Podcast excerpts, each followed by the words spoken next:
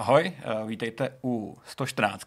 Ahoj kluci, ahoj Jirko, ahoj Zdeňku. Čau. Ahoj Petře. Je to vlastně už nás teďka jen 36 dílů od 150 jubilejní, takže já bych to asi přeskočil rovnou metu. a jdeme na 150. Úplně to skipneme. Kluci, jak se ve čtvrtek v půl sedmý večer máte? Uh, To je těžká To je otázka. těžká co? To je otázka, to těžká jsem viděl otázka. v, v iMudris chybí. Těžká otázka, těžká. Co, je- čo je toto za prosté otázky? přesně. Já Pa- jsem jako pan nechtěl ublížit takhle, ale řekl jsem si, že se vás zeptám slušně, jak se máte, tak Zdeňku. Hele, já můžu říct eh, akorát to, že mně přijde, že tenhle týden strašně rychle utek. Uh-huh. Nevím proč. to po změně času se to stalo. A možná, možná, ale když to na mě jako nějak extra jako nepůsobilo, možná třeba jeden den, dva, že jsem byl takový trochu jako vykolený, ale zároveň potěšený z toho, že ještě je světlo večer, eh, což je hrozně příjemný, protože ten den je najednou opticky jako delší, ale fakt. celý ten týden na to, že už je konec vlastně čtvrtka, v podstatě nás čeká v vozovkách jenom vidcast a pak páteční den, tak eh, je takový jako zvláštní ten Aha. týden. Necítím se ani nějak extra jako unavený, nic, spíš takový jako už otrávený tím vším a to asi myslím padá na všechny. Já tím samozřejmě myslím tu situaci jako obecně, která Já tady se tady se mnou. zavládla. to samozřejmě všichni známe. Prostě, Situace. kdo kanclu otrávený. To, to nemyslím samozřejmě, myslím, myslím tu věc, kvůli který třeba teď musíme mít zase ty roušky na obličeji a podobně, takže spíš takhle, hmm. ale jako necítím se nějak úplně jako no. špatně. OK, a Jirko, co ty máš nějaký novinky ze života pro nás? Já teda musím říct, že jsem jako trochu smutný, protože už týden marně scháníme remake Resident Evil 3, Hmm. to asi tady můžu prozradit, konec konců netajili jsme se tím ani v těch streamech. A mrzí mě to spíš než z toho důvodu, že ho prostě jenom nemáme, nebo v úzovkách, že ho jenom nehraju, nebo že jenom není venku ta recenze, jakkoliv to jsou všechno důležité věci samozřejmě. A nějaká videorecenze. Tak mě samozřejmě mrzí to, že to jako na nás vrhá špatný obraz, nebo že nás to staví Vortex do špatného světla, protože si uvědomuji, že si to právem, protože to nemusí každý sledovat dopodrobná, může někdo vykládat tak, že jsme proto neudělali dost, nebo že se nesnažíme, nebo že tu hru dávno třeba máme a furt jsme s tou recenzí nevyrukovali.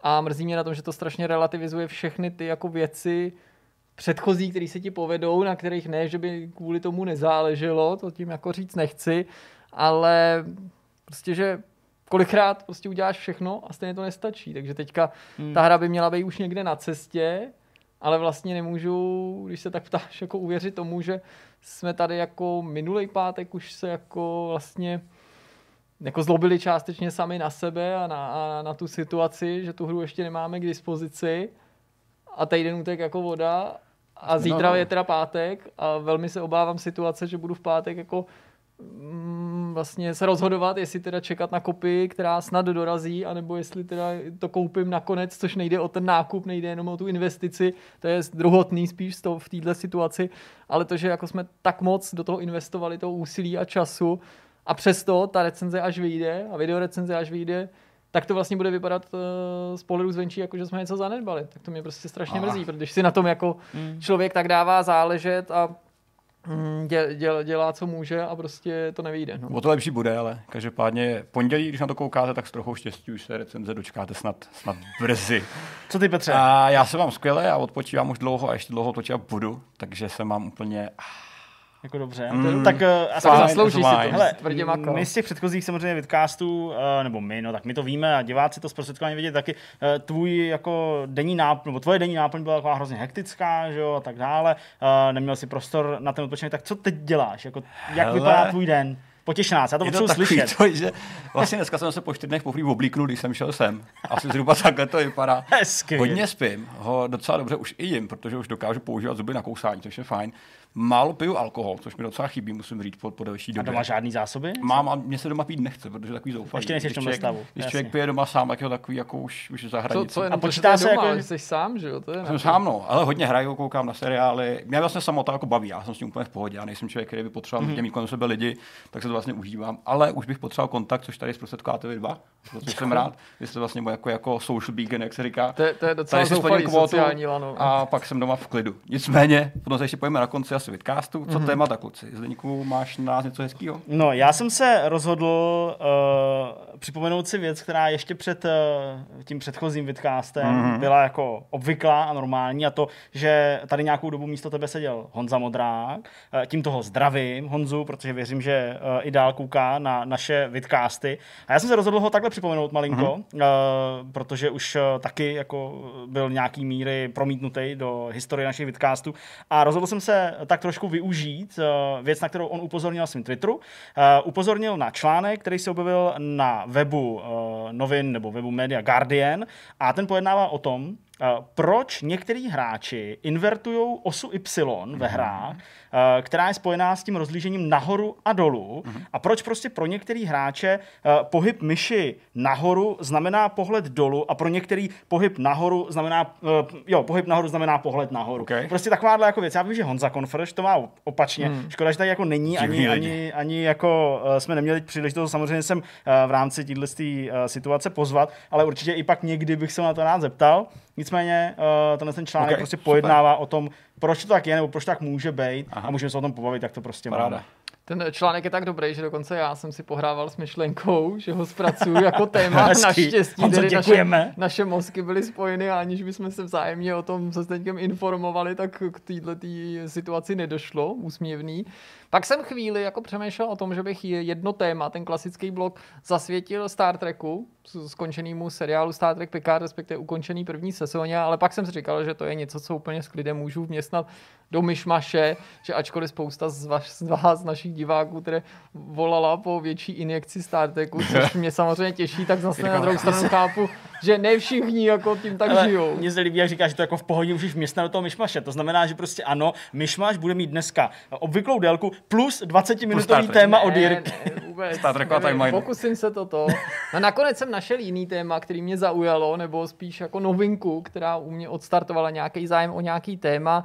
Dočetl jsem se, že společnost Activision, a ono je to v podstatě dost aktuální, nejen spolu toho, že to je novinka, ale i okolo toho, co se děje, urovnala nebo spíš ukončila soudní při se společností AM General, což je mhm. výrobce armádního vozu Humvee a šlo tam o to, že eh, ten výrobce, ta automobilka, žalovala Activision za neoprávněný využití mm-hmm. tohohle toho vehiklu v sérii Call of Duty celou další jako výčet stížností tam měli. K tomu se prostě dostaneme. Tenhle spor byl ukončený, vlastně pointou toho povídání ani není to, že ho vyhrál jako Activision. A mě to přivedlo na myšlenku podívat se, jak to vlastně s těma zbraněma je, protože jsme se už v několika minimálně streamech, ale i při jiných příležitostích mm-hmm. otřeli o tu skutečnost, že to nakládání s tou zbrojní technikou zbraně jako takový, ale i třeba právě tanky, letadla, že to jako je věc, která částečně tomu licencování podlíhá a částečně ne mm-hmm. a že se ty pravidla okolo toho dosměnily, tak jsem si řekl, že se na to podívám, jak to s tím vlastně je, super, když výváři dělají nějakou válečnou hru, anebo prostě chtějí hru, ve které je nějaká skutečná zbraň. Zajímalo taky, super. OK, a my to vlastně spojíme docela armádně, protože já jsem hrál Modern Warfare, respektive remaster druhého dílu. A asi bylo mm, neúplně nutné se o té hře bavit jako o hře, nicméně o jako celkovém tématu, co se kolem toho stalo. A třeba i faktu, že je to vlastně uh, třetí linka uh, kolem Modern Warfare samotný. Je to nějaká původní Modern Warfare, to znamená hra z minulý generace konzolí, remastery, který se na nás řítěj a rebootovaná Modern Warfare, která vyšla asi minulý rok, což jsou vlastně jako docela no, tři, tři timeliny, takže to se budeme bavit a k tomu jsou ještě tady de facto vodírky. A plus já mám nějaký čísla prodejní, který víceméně potvrdějí, uh, proč je to tak uh, lukrativní remaster vlastně Modern Warfare a hry podobně. Super. Já budu rád, když dojde i na nějaké naše dojmy, protože my jsme si tu hru streamovali hodinu, dostali mm-hmm. jsme se do Favel, ty jsi to teda samozřejmě logicky dohrál a uh, musím teda říct, že náš názor na tu hru, by to třeba v tom streamu tak nebylo akcentovaný, protože na to není tolik prostor a, a schválili jsme to sem, tak uh, opravdu jako uh, křivka toho zájmu byla taková, jako, že mm, nic, uh, vlastně mě to docela to zajímá, uh, Favely, ježiš. jo, takže takže uh, budu vlastně docela zvědavý i na ty názory. Prostě uh, eh, 11 let stará hra a ten design, mm-hmm. který odpovídá té době, jak se to dokázalo přetransformovat do té uh, současnosti. A možná poslední věc na úvod, uh, stejně jako v minulém vidcastu, ani tentokrát nemáme připravený rozhovor, podobně jako v mnoha jiných uh, příležitostech nebo jako věcech. Udělali jsme všechno pro to, aby nějaký mm. rozhovor byl, ale prostě ta situace je skutečně jako mimořádná teďka, schánět hosty každý týden náročný, i když není karanténa, koronavir a tak dál. A máme nějaký rozhovory předdomluvaný, nějaký hosty, hosté budou, ale prostě v tomto období nebudou pravidelně, protože zdaleka ne všem se chce cestovat, což platí zejména pro mimo pražský a i kolikrát praští potenciální hosté z řad vývojářů, ale dalších prostě herních hmm. osobností nemají prostě třeba možnost a nebo mají jiné starosti a nebo se jim prostě nechce se vystavovat zbytečnému riziku a, mm-hmm. a někde, někde prostě courat. No. Tak okay. tolik na úvod 114. vidcastu a pojďme na první téma. Už na úvod nás Petr lákal, že nás seznámí se svými dojmy z remasteru Modern Warfare 2. Odkud, Petře, chceš začít? Chceš to mm, vzít takovým jako recenzním způsobem, anebo chceš mluvit jako obecně i o těch zajímavostech, o, o celém tom projektu? Vezmeme to asi obecně, protože já jsem se setkal s tím názorem a setkám se s ním pořád a nějakou dobu asi budeme, že skutečně lidi se ptají, uh, proč se remasteruje Call of Duty, když je tady nějaký reboot uh, a když ty původní hry jsou pořád ještě dobrý. Mm. Což asi dává smysl. Uh, já myslím, že se můžeme hodně bavit asi o nějakých teoriích toho, proč se tak děje. Nicméně čísla jsou to, co určuje. A já si myslím, že stojí za to vypíchnout uh, určitý hodnoty, který mm-hmm. Activision přinese spoustu peněz a který jsou jednoznačným důkazem toho, že i kdyby nebude třeba, děkuji. Dobře, já jsem tě chtěl počít. podělit o svůj stojánek, já ho tak, musím tak odmít taky. Tak si trhni A to, co vlastně určuje, je prostě peníze, finance, nic jiného. Ten zájem o Modern Warfare specificky je tak velký a byl tak velký ve své době, že neremasterovat ho by byl skoro hřích. A hmm. když to vezmeme tohoto pohledu, tak jenom v Anglii a v Americe se za první den, bavíme se o prvním, uh, nebo respektive o Modern Warfare 2, ale původní hře. Ne původní hře, jasně. Jo, se prodal se 47 milionů kopií za den jenom v Anglii a v Americe. To znamená, že v Evropě dohromady to mohlo být klidně 5, 6, 7, jak nic. To je dobrý. Do, do celkové lifetime prodejů u Modern Warfare 2 byl 25 milionů kusů. Hmm. Druhý, druhý nejprodávanější Call of Duty byl MB3, to znamená pokračování, kterého se taky nejspíš dočkáme ve smyslu nějakého remasteru, téměř určitě. Spekuluje se o tom. Spekuluje se o tom. A první s 30 milionama je Black Ops. Mm-hmm. Hodně se mluví o tom, že by se i Black Ops mohl dočkat nějakého rebootu, nějakého remakeu právě po vzoru Modern Warfare, no, který to bude rok. možná ještě letos, protože se spekuluje o tom, jestli to není ta věc, na který teďka dělá Sledgehammer, Sledgehammer, Sledgehammer prostě, nebo respektive Triarch to vede a Sledgehammer a mm. Raven, že mají připomáhat, kterým to měl Activision. Ty čísla to dost možná, nechci říkat potvrzují, dokud to není potvrzení, tak to nejíme, ale více mi napovídají tomu, co se skutečně může dít, protože teďka vyšel remasterovaný díl, který ani není remakem, ale už tak se mu podle všeho minimálně komerčně velmi dobře daří. Je přijatý hmm. fakt dobře a ta skutečnost je taková, že ta hra prostě vypadá mnohem líp, než vypadala na minulý generaci konzolí. Mm. Že to mm. není takový jednoduchý upscale grafiky ve smyslu rozlišení a frame rateu, ale těch dodatečných uh, touchů, který tam něco změní, něco upravují, nenutně ve smyslu logiky, ale vizuálu je prostě mm. hrozně moc. A myslím si, že člověk to nedokáže tak ocenit, dokud to eh, jednak nevidí naživo, samozřejmě, ale dokud to nevidí vedle to sebe. Srovnání. To je hele něco, co se nám stalo během toho streamu, že já jsem taky byl ten, který to jako nesnad, nechci říct hnusně, jako spochybňoval tu grafiku, ale že jsem měl na první dobrou jako pocit, že tam takový rozdíly nevidím, ale Aha. sledoval jsem jenom tu novou hru a pak samozřejmě zpětně, když jsem si to dohledal, tak jsem viděl, že ten eh, rozdíl je propastný a to do té míry, že jsem se vlastně divil tý jako sebekritický nálepce, když to tak nazvu, eh, myslím tímto pojmenování remaster, protože jiný filmy by se možná nestyděli o tomto tomu říct, že to je remake, zejména s ohledem na to, že tady máme ještě vedle toho ten reboot, takže bych nebyl překvapený, kdyby společnost typu Activision hmm. řekla, hele, reboot byl tohle, to, co jsme vydali hmm. oni, a tohle je remake. Protože, jak si říkal, to není jenom o zvýšení, rozlišení a přidání nějakých detailů, podobně jako ten, eh, ten první vylepšený hmm. Modern Warfare, tak to fakt prokouklo. To množství změn se právě hodně, hodně uh, bere už potaz první první hře, že, která už si také zpětně se podívá, brala spoustu věcí právě z nového Modern Warfare, z toho rebootu jako hmm. takového.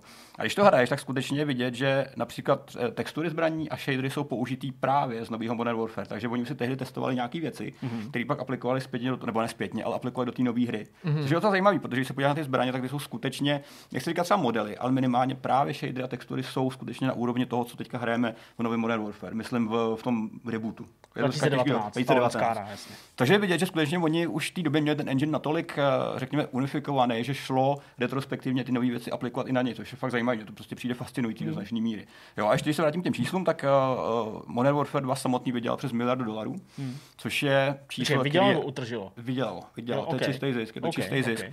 Což je neuvěřitelný. A když se vezme, že i jenom zlomek z toho by šel relativně levně, relativně levně remasterem získat zpátky, tak je to úplně no-brainer to neudělat v podstatě. Jo, když to víme, asi jak to prostě funguje. cítíme, že to je jeden z těch hlavních jako motivů. Teď je otázka, jestli je správně nastavená ta cenovka, jestli bylo dobrý rozhodnutí vyseknout z toho úplně ten multiplayer, případně jestli, když už vypustili autoři kompetitivní multiplayer, mm-hmm. jestli aspoň neměli zachovat ty kooperativní mise, je kde právě, ano. by neplatil úplně ten argument o tom kanibalizování aktuálního multiplayeru. 25 doláčů je docela dost, myslím, přestože ty, ty změny jsou veskrze pozitivní. Vlastně, když to máme čistě o těch technických změnách, tak o tom nejde mluvit negativně. Jo? Vlastně je to hezčí, je to lepší, co jednoznačně ano.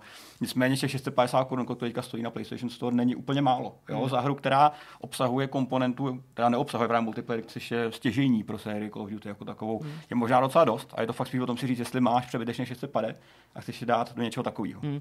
Já na druhou stranu, ačkoliv já chápu, že to není úplně takový jako populární názor a vím, že prostě v tom hraje roli ta skutečnost, že pokud si to hráči chtějí zahrát, vyzkoušet, tak těch 650 korun, 25 eur prostě musí dát za Ano. svý peněženky. To jako chápu. Není to málo, je to prostě docela dost peněz.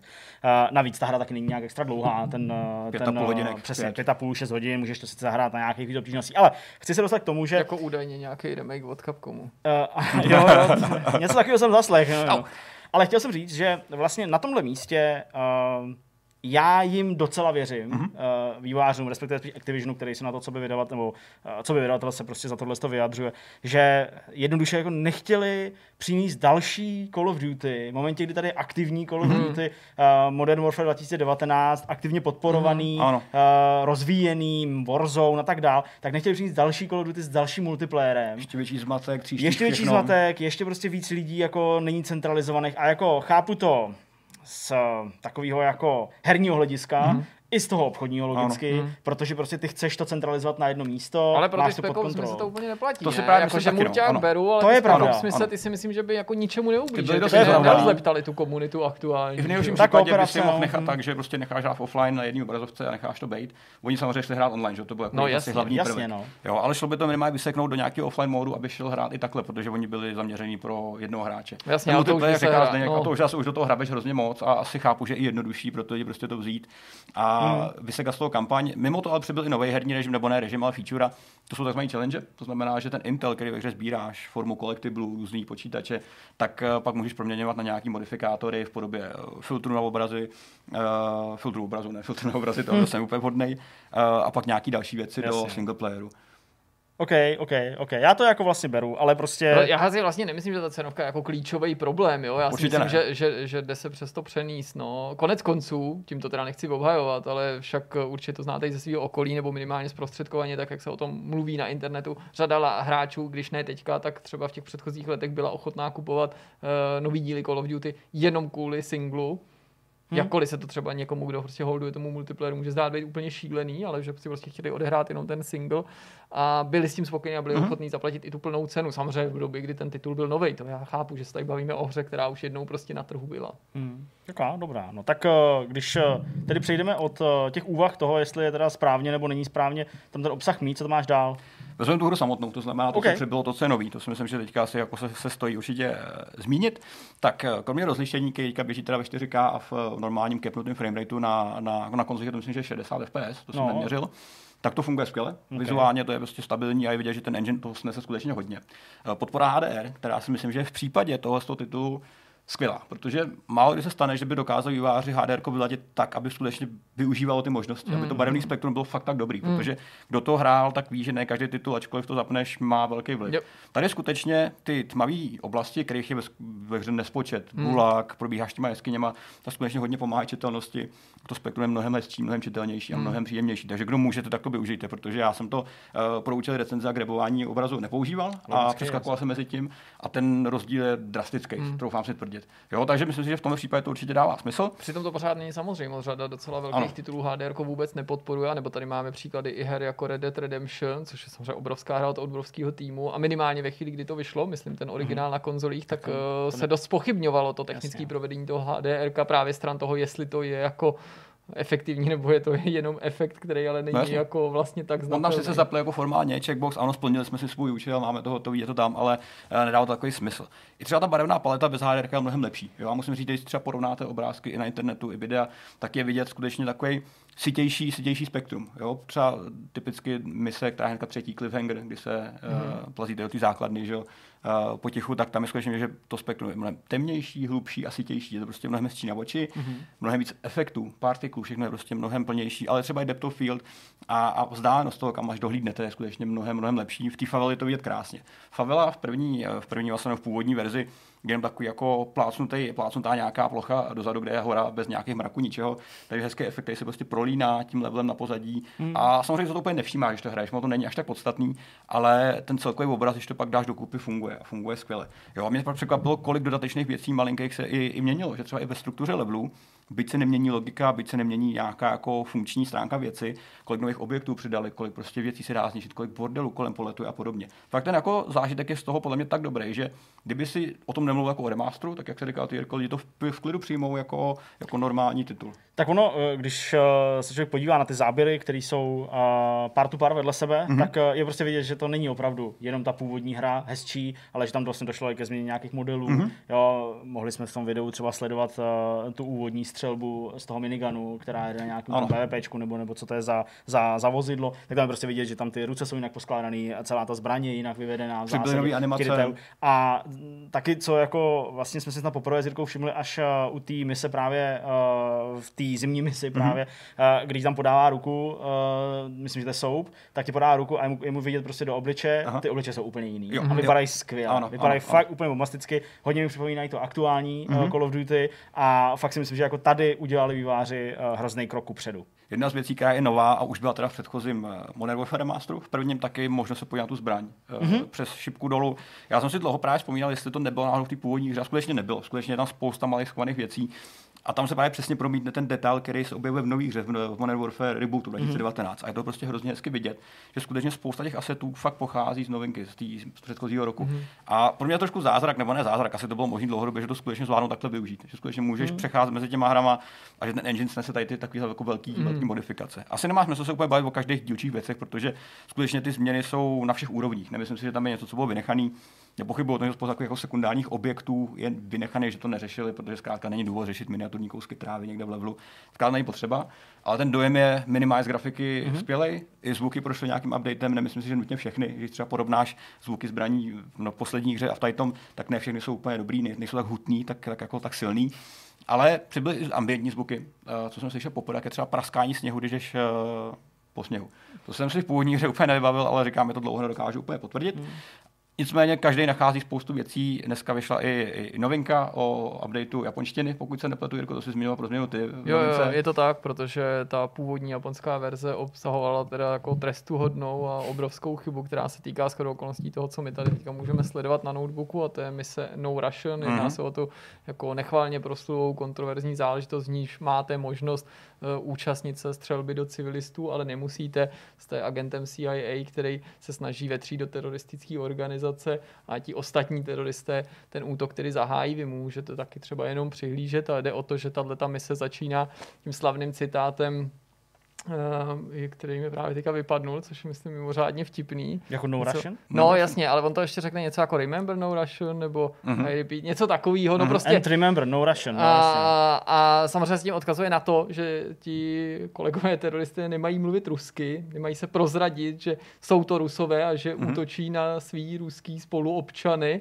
A v té japonské verzi on prohlásí v tom volném překladu, zabijte je, jsou to rusové mm-hmm. nebo pozabíjejte je, okay, že jo, všechno okay. jsou to rusové, což jako e, nejenže jenom jako špatný překlad, ale vlastně to úplně jako zbavuje tu misi mm-hmm. celého toho kontextu, vlastně i to zbavuje ten, tu, tu misi toho smyslu, proč tam vůbec je, pro, aby to vybudovalo právě tedy nějaký ty emoce a ty Aha. vztahy mezi těma postavama, aby chápal, co se tam děje. Tahle ta chyba byla i v japonském dubbingu, mm-hmm. protože ta hra nedorazila na japonský trh v tom roce 2009, říkám to 9, správně? ano. V roce 2009 s anglickým dubbingem, prostě japonský titulky, japonský dubbing a teďka prostě na to autoři nezapomněli a Mhm. opravili to a už je to správně. Tam snad řekne teďka něco jako nepoužívejte ruštinu nebo nemluvte Mhm. rusky.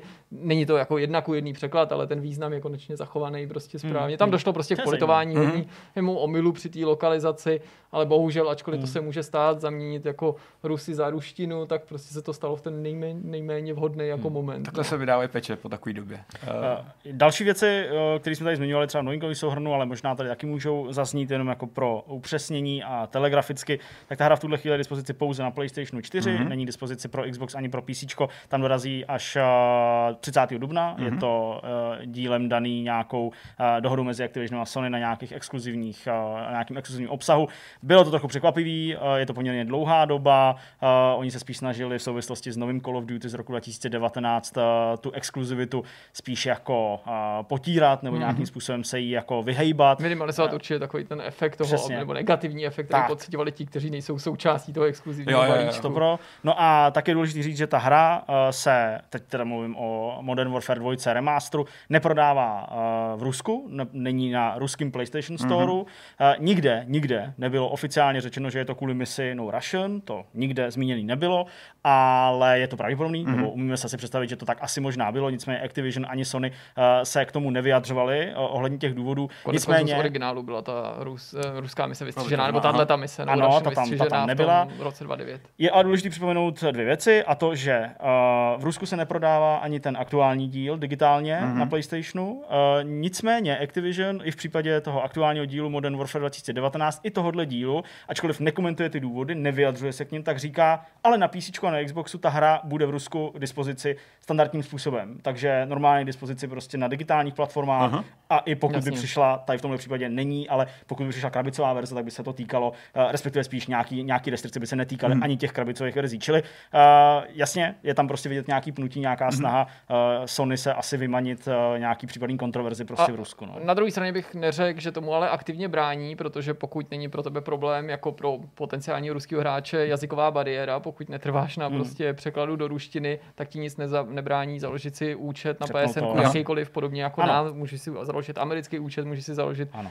uh, účet třeba japonský koupit klidně a Hmm. můžeš si tu hru pořídit a nedopouštíš se, domnívám se vůbec naprosto Mhm. ničeho je to nelegálního. oficiální možnost přeskočit v shopu. Já, já jako, jak- můžeme si o tom myslet lecos, ale já si myslím, že je to něco, co jako by jsme měli prostě respektovat, Hmm. to je prostě jako Jo, jo, já to někoho tam jenom, a jasně. e, je to jednoduše tak. Ale ty se otřel mimochodem Zdeňku o tu kampaň, Ano. no. respektive ne kampaň, o to nemyslím teďka kampaň ve smyslu té hry, ale o, o ten marketing a tak dál. A mě to uvedení té hry na trh překvapilo právě i stran toho, že se po těch měsících nebo minimálně dlouhých týdnech, kdy se o tom spekulovalo a stalo se z toho oznámení vlastně nejhůř střežený videoherní tajemství, co pamatuju. Takže se vlastně Activision ani na poslední chvíli neobtěžoval tím jako udělat eh, okolo toho nějaký halo. Kdyby nevyšel ani ten trailer, tak je to jako to nejtěžší vydání, co si To dokážu je. představit. Hmm. A já vůbec nechci spochybnit, že by mu to jako nefungovalo. Hmm. Ten, ten, ta, ta hra je prostě tak velká, že lidi prostě jí dělají reklamu sami, když to Ano, tak řeknu. ano, tak to je. Ale je to zvláštní v tom ohledu, že musel přece Activision vědět, že tohle může ještě jako vybudit to očekávání nebo to ještě přiživit, zvlášť když vzpomeneme na tu vylepšenou verzi Modern Warfare 1, která vstupovala na trh v takové jako atmosféře. Já myslím, já si to teďka nevybavím s jistotou, takže mě když tak opravte, ale bylo to bandlovaný k něčemu jako K možná Infinity, Warfare. Infinity Warfare. Ano. A dokonce zastínila mnoha ohledem Právě, Infinity a lidi Warfare. říkali, já si to koupím jenom kvůli tomu, abych hrál tamto, ano. že jo, tu vylepšenou verzi od Ravenu a, a lidi věděli, že si to na zřáku nebudou moc koupit samostatně, Jo, jo, jo. tak já vím, jaký bylo to obrovský očekávání, že lidi se na to prostě jako strašně těšili Jo. a teď to najednou vychází jako ve stínu těch, dle těch jako velkých Mhm. věcí. Hele, já myslím, že asi v tom určitou roli, podle mýho teda, uh, se hrála ta skutečnost, že prostě o tom ty lidi neustále spekulovali a mluvili o tom. Tím neříkám, že by uh, marketáci z Activisionu jako s tím počítali, nebo že by nutně museli měnit plány svoje marketingové na základě toho, že si o tom šuška nějaký insidři a nějaký lidi. Ale myslím si, že jako určitou roli to v tom sehrálo, že jako předjímali, že o to bude zájem. Uh, za druhý, uh, není to prostě první remaster, je to už druhý, takže něco, co už je aspoň částečně očekávaný mm-hmm. a už teď se mluví o té trojce v nějakých Jasně. spekulacích a náznacích. Je to to je jasný. A pak já, samozřejmě to je jako čistě spekulace a nějaký můj názor, ale já bych se vlastně jako vůbec nedivil, kdyby ten pondělní únik všech těch věcí to znamená všech obrázků, trailerů, Byl jako data z součást PlayStation, byl jako minimálně, no, snad ne jako řízenou věcí, jako že by to jako řekli, teď prostě německý uh, PlayStation Store to pustí ven, ale jako něco, co se jako, dohoda. jako tak jako napůl stalo vlastně Aha, záměrně. Nebo jo? jako, že se trošku tak jako na ten gerilový marketing okolo toho spolí, a že to Hele, prostě zkouší, nebudeme do toho myslím prostě si, pumpovat ono možná ani peněz jako- Myslím to si, že, že to jako něco mezi tím. No. Ani to možná nejde jako tlačit ve velkém marketingu je skrz tu exkluzivitu, víš, protože nemůžeš jako do světa tlačit informaci. Teďka tady vychází Modern Warfare 2 Remaster, Jo, to- současně vychází jenom na jedné platformě, pak se zbytek počká, takže i tady to může hrát svůj Jo, v tom, určitě. jak do toho jako šlapeš ve velkým. Ale určitě ta hra reklamu prostě má, jak říkal Jirka, uh, hráči si k ní našli cestu sami, Mhm. mm-hmm. chtěli to, dostali to. A skutečně, že říkám, že se už teď mluví o té trojce a dovršení té trilogie je celkem jako jasný, že prostě o to hráči zájem mají. Ale rozhodně souhlasím s tím, že prostě pozitivnější podle mě dojem a dopad eh, měl, měl remaster toho prvního Mm, dílu, mm, nebo určitě. prvního Modern Warfare. Přesto já jsem tady sliboval na úplném začátku, že si povíme i nějaký jako dojmy z toho vlastního Ano, hraní, určitě. z té vlastní hry. Mě to Petře zajímá, protože ty samozřejmě si uh, člověk, který uh, nebo hraješ Call of Duty, máš mm-hmm. tu sérii, hrá, hrál si uh, tehdy, ji i teď, tak mě prostě zajímalo, jak na tebe funguje ten opravdu z našeho pohledu 11 i víc let starý design, protože uh, už v té době se to považovalo jako za něco trochu schematického nebo je, generického, jasně. jo, a nepovažovalo se to za nějaký jako převratný. Takže uh, jak na tebe působí takhle zpětným ohledem ten design? Ty ambice dělat jenom velkolepý hry, které jsou úplně plochý, eh, nebo neplochý, plochý ve smyslu možností, ale plochý ve smyslu té zábavy uh, tady jsou a fungují do dneška podle mě úplně stejně. Mm-hmm. Uh, nutno podotknout, že v rámci teda jako remasteru se změnila grafika a zvuky, nějaký technický aspekt, Jasně. ale veškeré designy věci jsou stejný. To znamená, je to ta stejná hra, kterou jste hráli předtím. Se věcmi, který jste měli rádi předtím, i který vás eh, vytáčel z minulosti. Uh, pro mě to byla vlastně docela překvapivě odpočinková věc, až na nějaký aspekty. Ty jsi zmínil Favelu, jednu část kampaně. No to hlavně Jirka tím Eh, procházel. Hele, jakákoliv fáze v té druhé polovině kampaně už mě docela vytáčela v tom smyslu, protože ten problém, který Call of Duty vždycky měl, byly uh, sprchy granátů. Jedna věc, která prostě se opakuje od uh, Call of Duty 2, možná 3 dokonce. Mm. Uh, takový ten uh, podivný, až moc jako vyhektěný design. Kolem se prostě děje strašně moc věcí. První část hry je taková hodně jako streamline, to hrozně jdeš dopředu, máš před sebou vždycky jenom věci, které zvládáš nějak vnímat a pak se to Hmm. úplně změní v totální peklo. To prostě fakt jako, kdyby Bay dělal hry. Kdyby No Michael Bay to teďka začal dělat no. hry, Často tak hele, to je ano. úplně, úplně to samý. Uh, mě to byl docela dobrý odpočinek, ale kdyby to trvalo jednou tolik, tak budu úplně už mrtvý u toho. Skutečně ten, ten zážitek je jako strašně uh, Intenzivní, hektický. intenzivní, strašně hektický a intenzivní, jo, protože uh, člověk je takový jako zvyklý, že ty hry nějak odsejpají, tak na tebe skutečně vyhrknou všechno. A já si myslím, že to je to, co lidi chtějí, ten, ten, jako, ten maximální zážitek, který tě vlastně jako pohltí na pět hodin, pak tě vyplivne, protože Hmm, to, co se v té hře děje, za to by se nestyděli filmy. Uh, I nový Call of Duty, myslím si, že by měli hodně co dělat s tím, aby dorovnali tady tu kampaň, to, co se skutečně ty jednotlivý uh, kapitoly, které ty procházíš, každá jiná. Hmm, Co si myslím, ale že je pořád skvělý a to, co dělá z Call of Duty, ten úspěch, tak je ta přístupnost. To, že ty tu hru chytneš a hraješ jí a během vteřiny umíš ovládat ty zbraně, umíš se prostě pohybovat, nemí v tom žádný takový jako těžkopádnost, spíš je to hrozně Hmm. jako jednoduchý a uchopitelný. A myslím si, že i to je jeden z důvodů, proč uh, vlastně Call of Duty tak strašně vybouchlo uh, a tak strašně se chytilo už někdy u druhého dílu. A pak ještě dál samozřejmě. Tady to byl, řekněme, vrchol nějaký série Hmm, Call of Duty, troufám si tvrdit. Jo. Jak kampaní, tak hlavně multiplayerem, který tady ačkoliv teda absentuje, tak uh, se nějak promíjí jeho DNA Mhm, právě do mhm. rebootu minulý rok.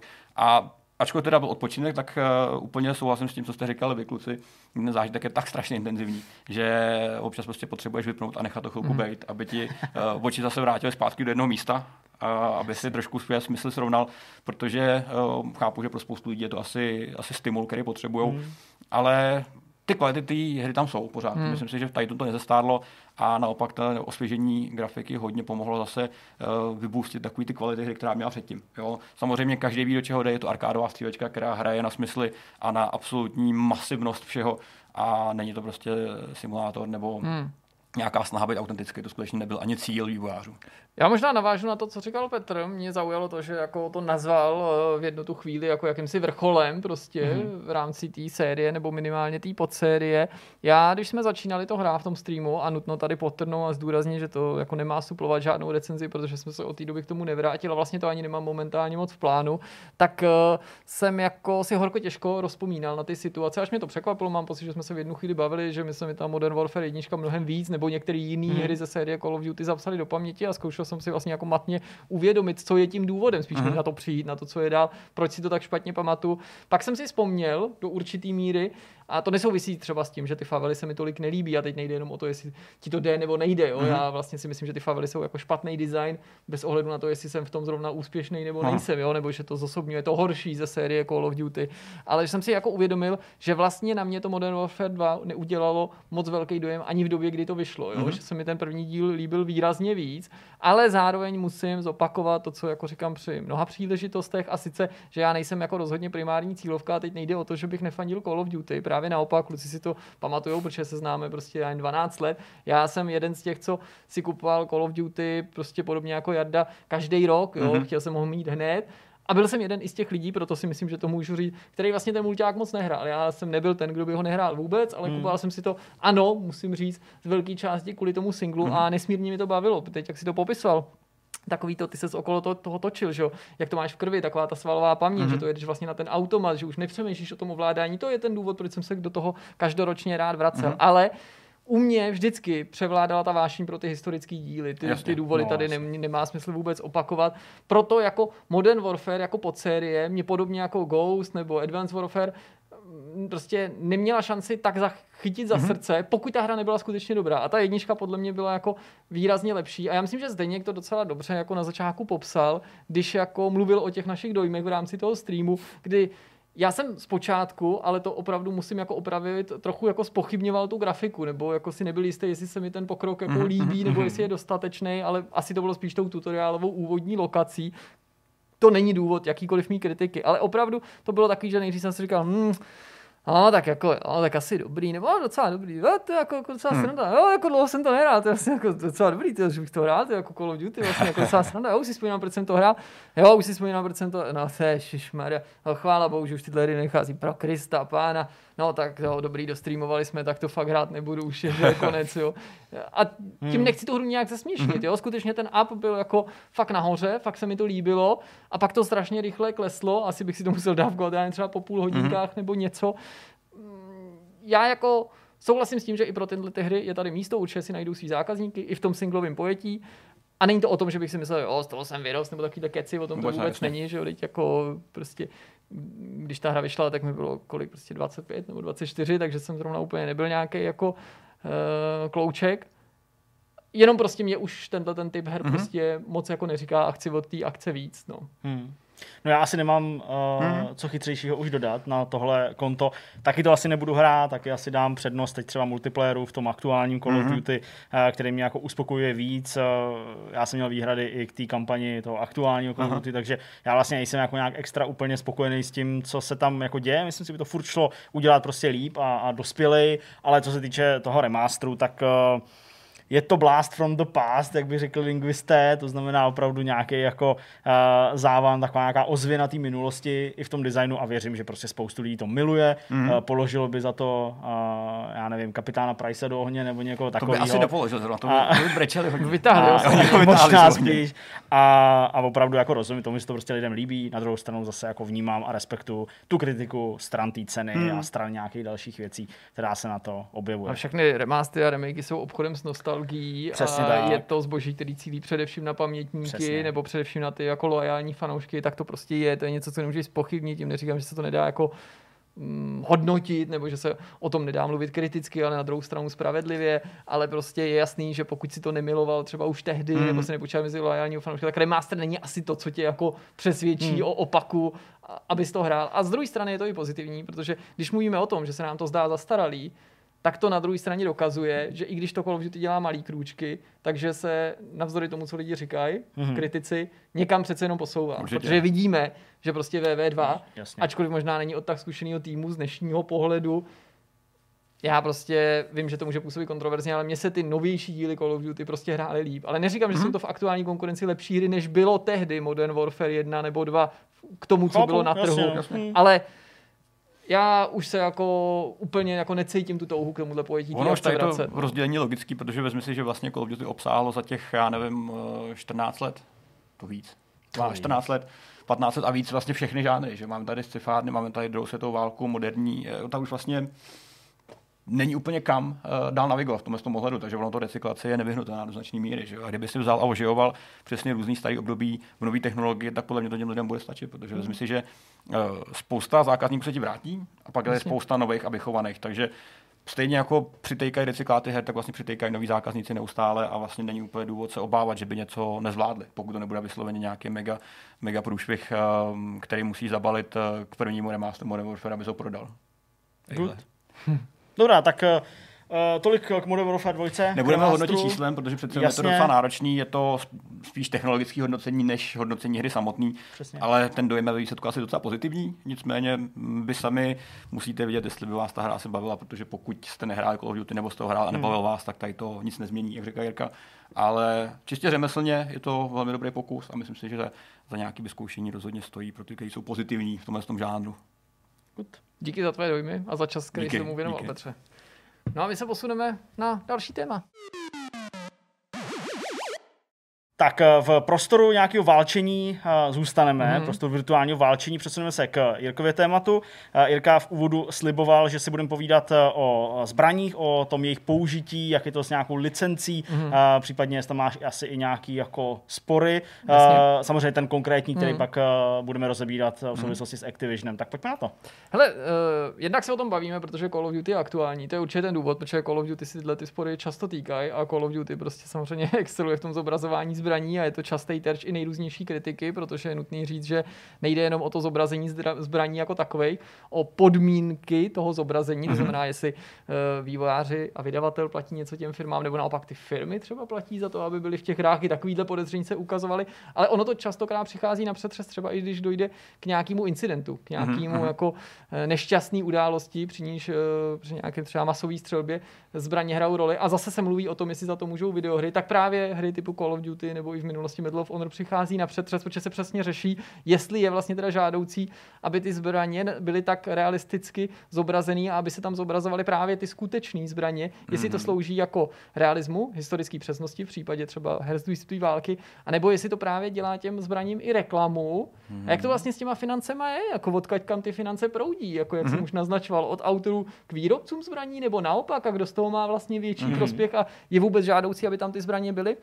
No ale to není jediný důvod, že teda Call of Duty aktuálně vychází, ale skutečně v těchto dnech byl uzavřený, ukončený soudní spor, který nakonec Activision vyhrál, tenhle ten vydavatel, a ten se týkal využití vozů, vojenských vozů, armádních vozů Humvee, který tedy vyrábí, jak jsem říkal, společnost AM General, která zažalovala Activision jednoduše za to, že prostě její vozy, její výrobky se ve hrách ze série Call of Duty, typicky právě Modern Warfare, objevují. Prvně už to mělo být v Modern Warfare z roku 2007. To v tom první, prvním díle, první, tam se to mhm. právě mělo myhnout, ale samozřejmě Humvee, to jsou vozy, které jsou vám určitě důvěrně známí a když se třeba naklikáte někam do Google eh, heslo typu Humvee in video games, tak zjistíte, že se objevily ať už v licencovaný nebo nelicencovaný podobě úplně realistický nebo takový jako lehce, lehce tušený, prostě v desítkách, možná stov, stovkách titulů.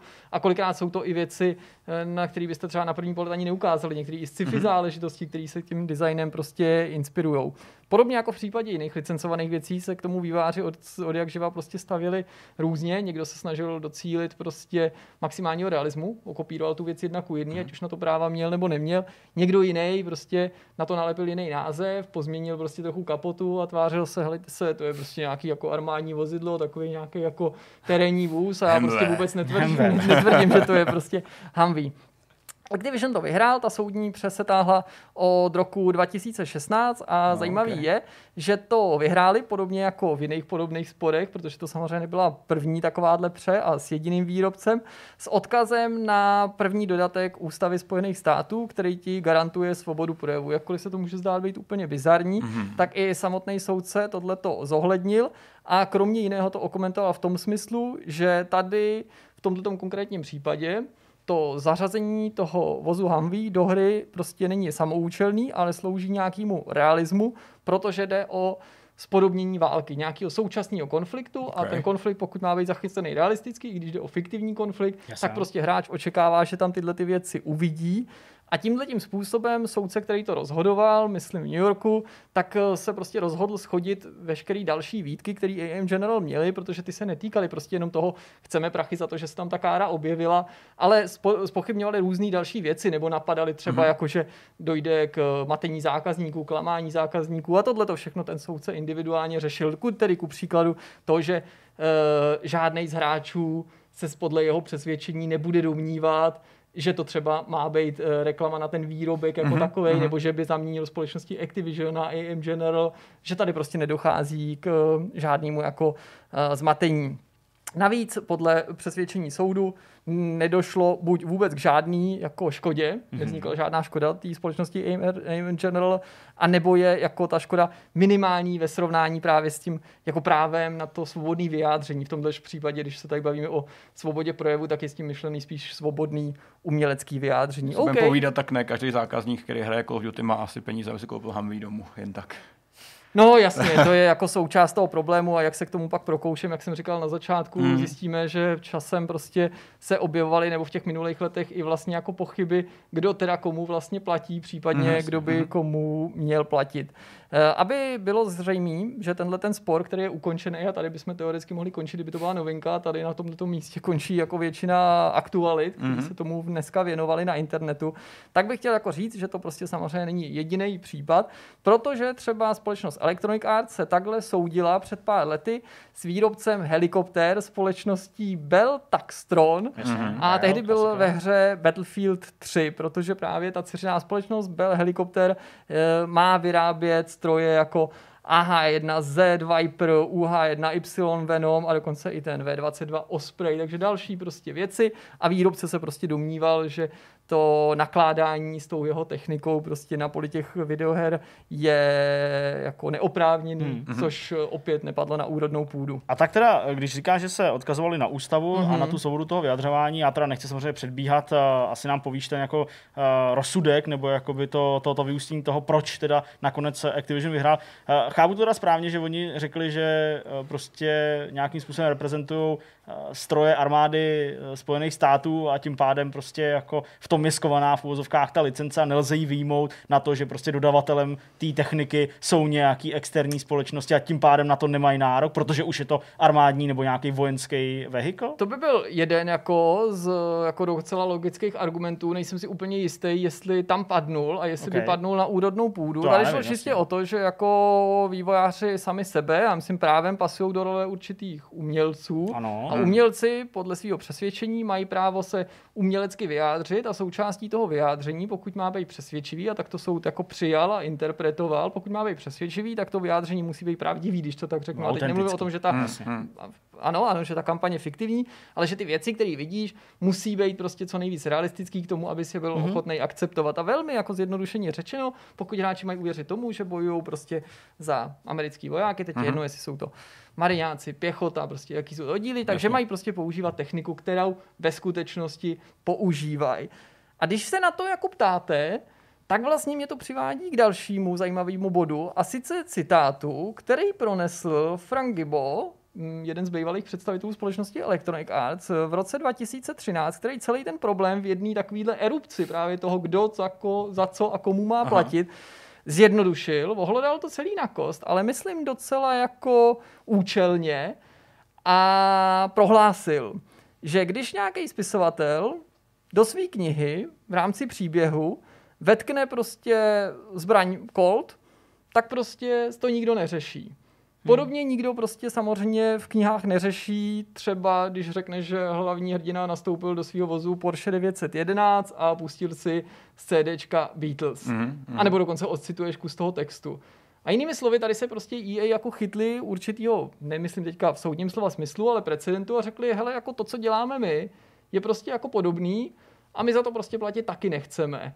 A i když ještě v 90. letech se tu a tam údajně stávalo, že výváři skutečně jako navázali nějaký obchodní styk nebo aspoň formální smlouvu, mm-hmm, nějakou dohodu mm-hmm. s tím mhm. výrobcem zbraní. A teď se tady nebavíme právě jenom o vozech, ale můžou to být armádní letadla nebo stíhače vojenský, ale i právě jako zbraní jako takový, pistole, útoční pušky, samopaly a tak dál. Tak prostě někdy okolo toho roku 2013 se to prostě začalo lámat a tehdy EA prostě deklarovali, že za to už platit nebudou a to ani nikdy v budoucnu. Z toho prvního prohlášení to dokonce tehdy vypadalo, že v minulosti jako takhle solili, pak se nakonec ukázalo, nebo respektive EA to prohlášení korigovala v tom smyslu, že dokonce ani nikdy dřív v minulosti Electronic Arts neměli třeba v případě série Medal of Honor za to platit, Okay. že tam ty zbraně má. Uh, ale že nějaká podobná spolupráce probíhala, nemě, neznali jsme podrobnosti uh-huh. přesně, v rámci videohry Medal of Honor Warfighter. Uh-huh. To znamená, to je ten titul, který je ze současnosti. Ano, ano. A společně s tím, právě tím, že to nebylo v tu chvíli úplně vyjasněný, minimálně v ten okamžik, se začaly objevovat některé pochybnosti, kdo tam vlastně komu platil. Mhm. Protože tam se na to navíc navázalo to, že ty peníze pak se vlastně ty filmy snažili jako věnovat na dobrou voc- věc, v tomhle případě to byla nějaká podpora veteránů Mhm. a najednou lidem začalo jako docházet, že zatímco uvažováním závodní hry, jo, já se to vlastně snažím pořád stáhnout k něčemu, kde to jako dobře známe, jo, proto jsem i použil ten příklad toho Porsche, jo, protože Porsche Mhm. jako automobilka, která eh, si dojednává různý licence, exkluzivní a pak celý leta ty hry třeba nejsou v ničím jiným než v Need for Speed nebo ve hrách od EA, tak si myslím, že to je takový jako dobrý příklad. Takže zatímco ty jiný produkty, u nich považujeme za naprosto samozřejmý, že prostě ten vývář o to musí požádat, aby ho tam mohl podobnit, tak tady jako z druhé strany najednou- začalo docházet, že je to vlastně jako obrovská firm, reklama pro ten jako zbrojní průmysl, mm-hmm. který je v těch hrách jako vlastně vykreslený jako v docela dobrým světle. Mhm. No a tím se teda pomalu dostáváme jakoby k té další jako části, sice toho, že ty soudy opakovaně teda uváděli, že to ten hráč nesmí být eh, uvedený v omyl, to znamená, ten hráč se nesmí na základě toho, že se tam ten produkt objeví, se domnívat, že vývojář té hry má něco společného s výrobou té samotné zbraně a naopak, že výrobce té zbraně participoval na té hře. A mimochodem potom eh, třeba v rámci nějakého tématu se mi podařilo dohledat, že řada společností, vydavatelů, se snažila vlastně jako napodobit ten příklad mm-hmm. EA a jako vymanit se vůči třeba těm spekulacím, jestli prostě něco takového oni jako za to jsou ochotní platit. A postupně ukázalo se, že to nejsou jenom Activision a EA, ale i třeba Take-Two Interactive, Rebellion, Bethesda, mm-hmm. uh, PUBG Corporation mimochodem, hmm.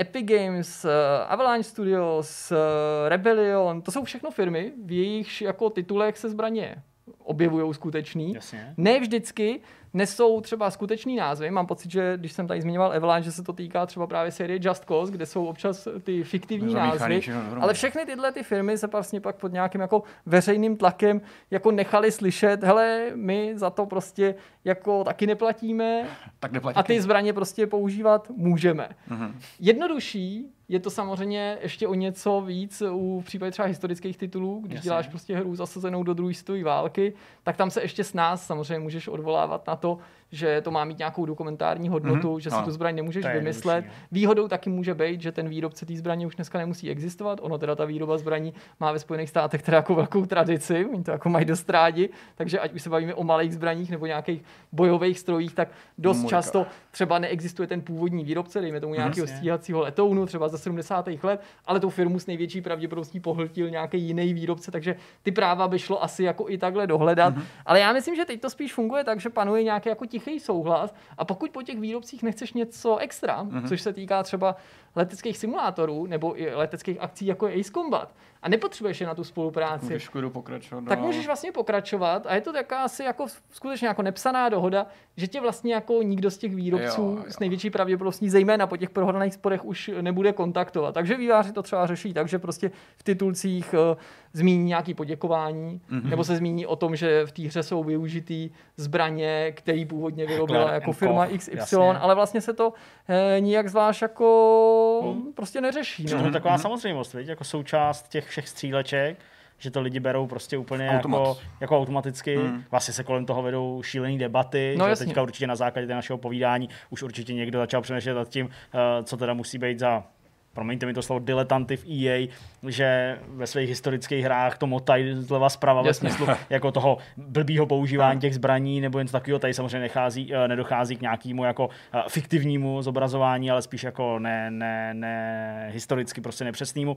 Ale eh, to je právě to jako fascinující, že my to bereme jako samozřejmost. V každé hře je nějaká MP7, v každé hře je nějaká M14, v každé hře je prostě něco, co Hmm. jako máme rádi, uh, pistol, jo, prostě a tak dále.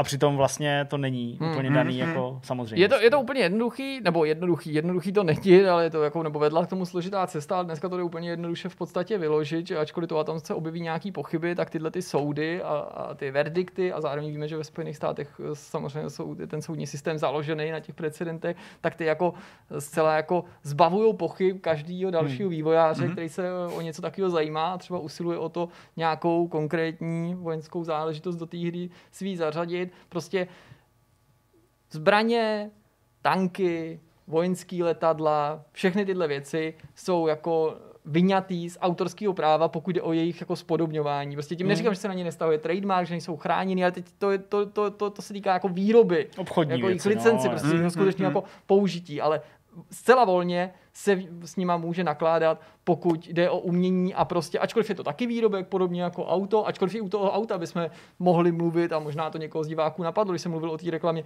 říct taky, hele, pro tu automobilku je to třeba hmm. taky reklama, tak ono je potřeba prostě se dívat na ty misky a trochu i na ty jako emoce a na tu etiku, že pro toho výrobce zbraní Bejt jako zobrazený v dobrém světle, jako hele, to je zbraň, se kterou prostě ty jako hrdinej fiktivní americký voják zabíjíš zlý teroristy. Je vlastně jako dobrá image, protože se tady bavíme o výrobcích zbraní, jo? ty nemají prostě jako dobrou image, jo? pokud zrovna jako s, jejich výrobkama prostě se někde nebrání svoboda.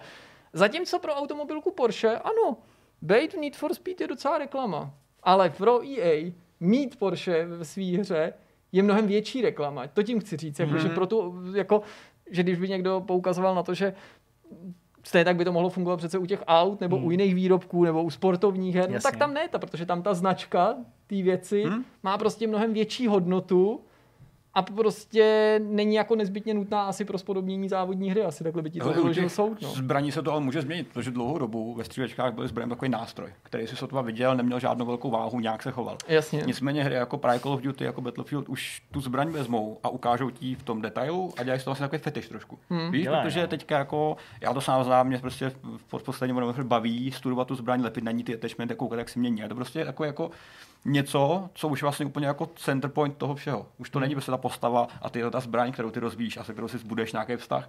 A s, i s tím se samozřejmě může jako měnit ta váha toho, jestli někdo chce uh, tu licenci poskytovat zdarma, nebo prostě nechat být. I tak to se může změnit. Co jsi zmiňoval, tak já si dlouhodobou připravu právě téma o licencování v automobilovém průmyslu, v závodech.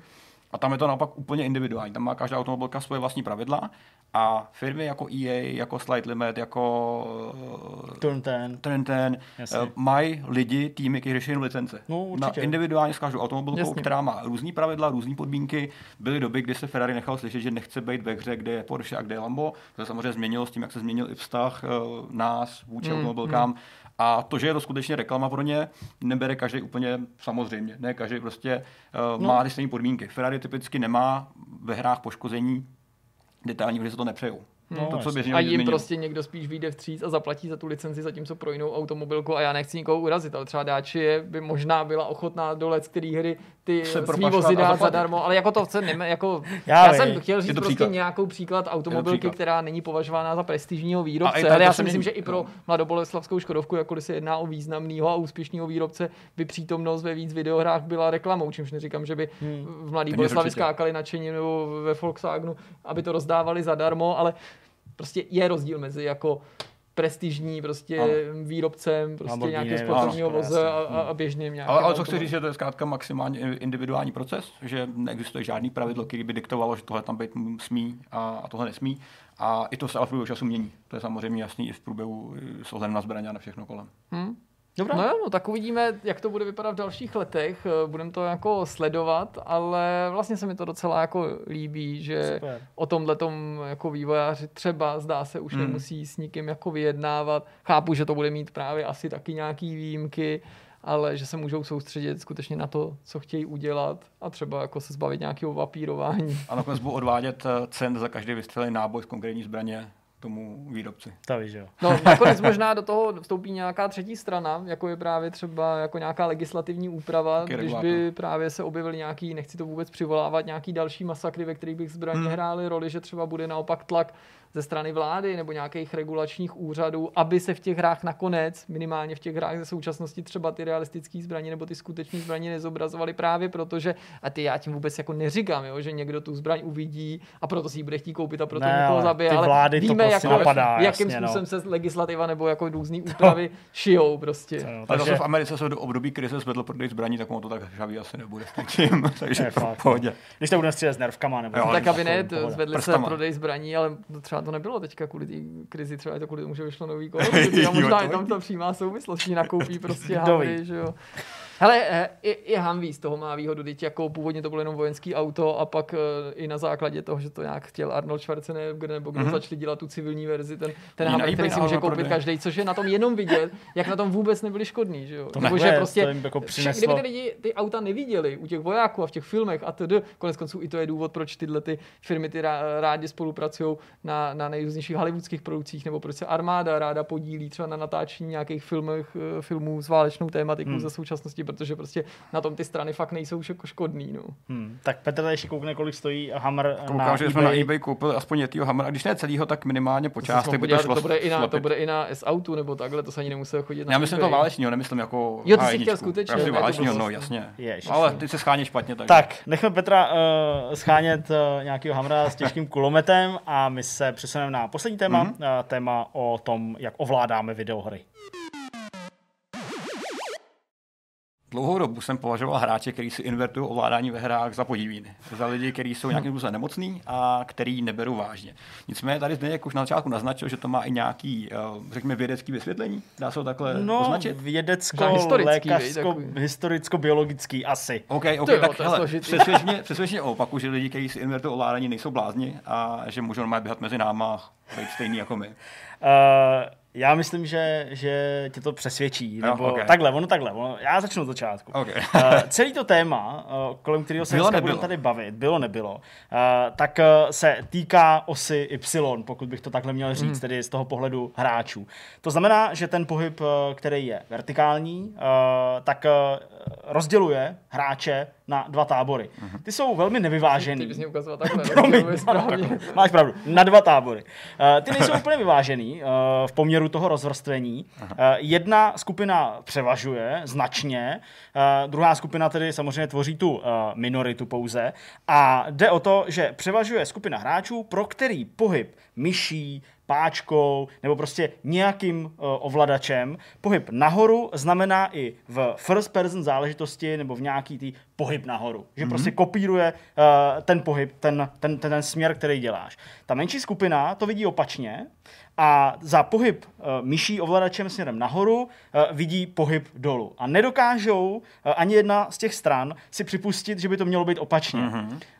Jak už jsem říkal úplně na začátku, na tohleto téma upozornil Honza Modrák na svém Twitteru. Ten si toho ale zase všiml na webu Guardianu, tedy toho média Guardian.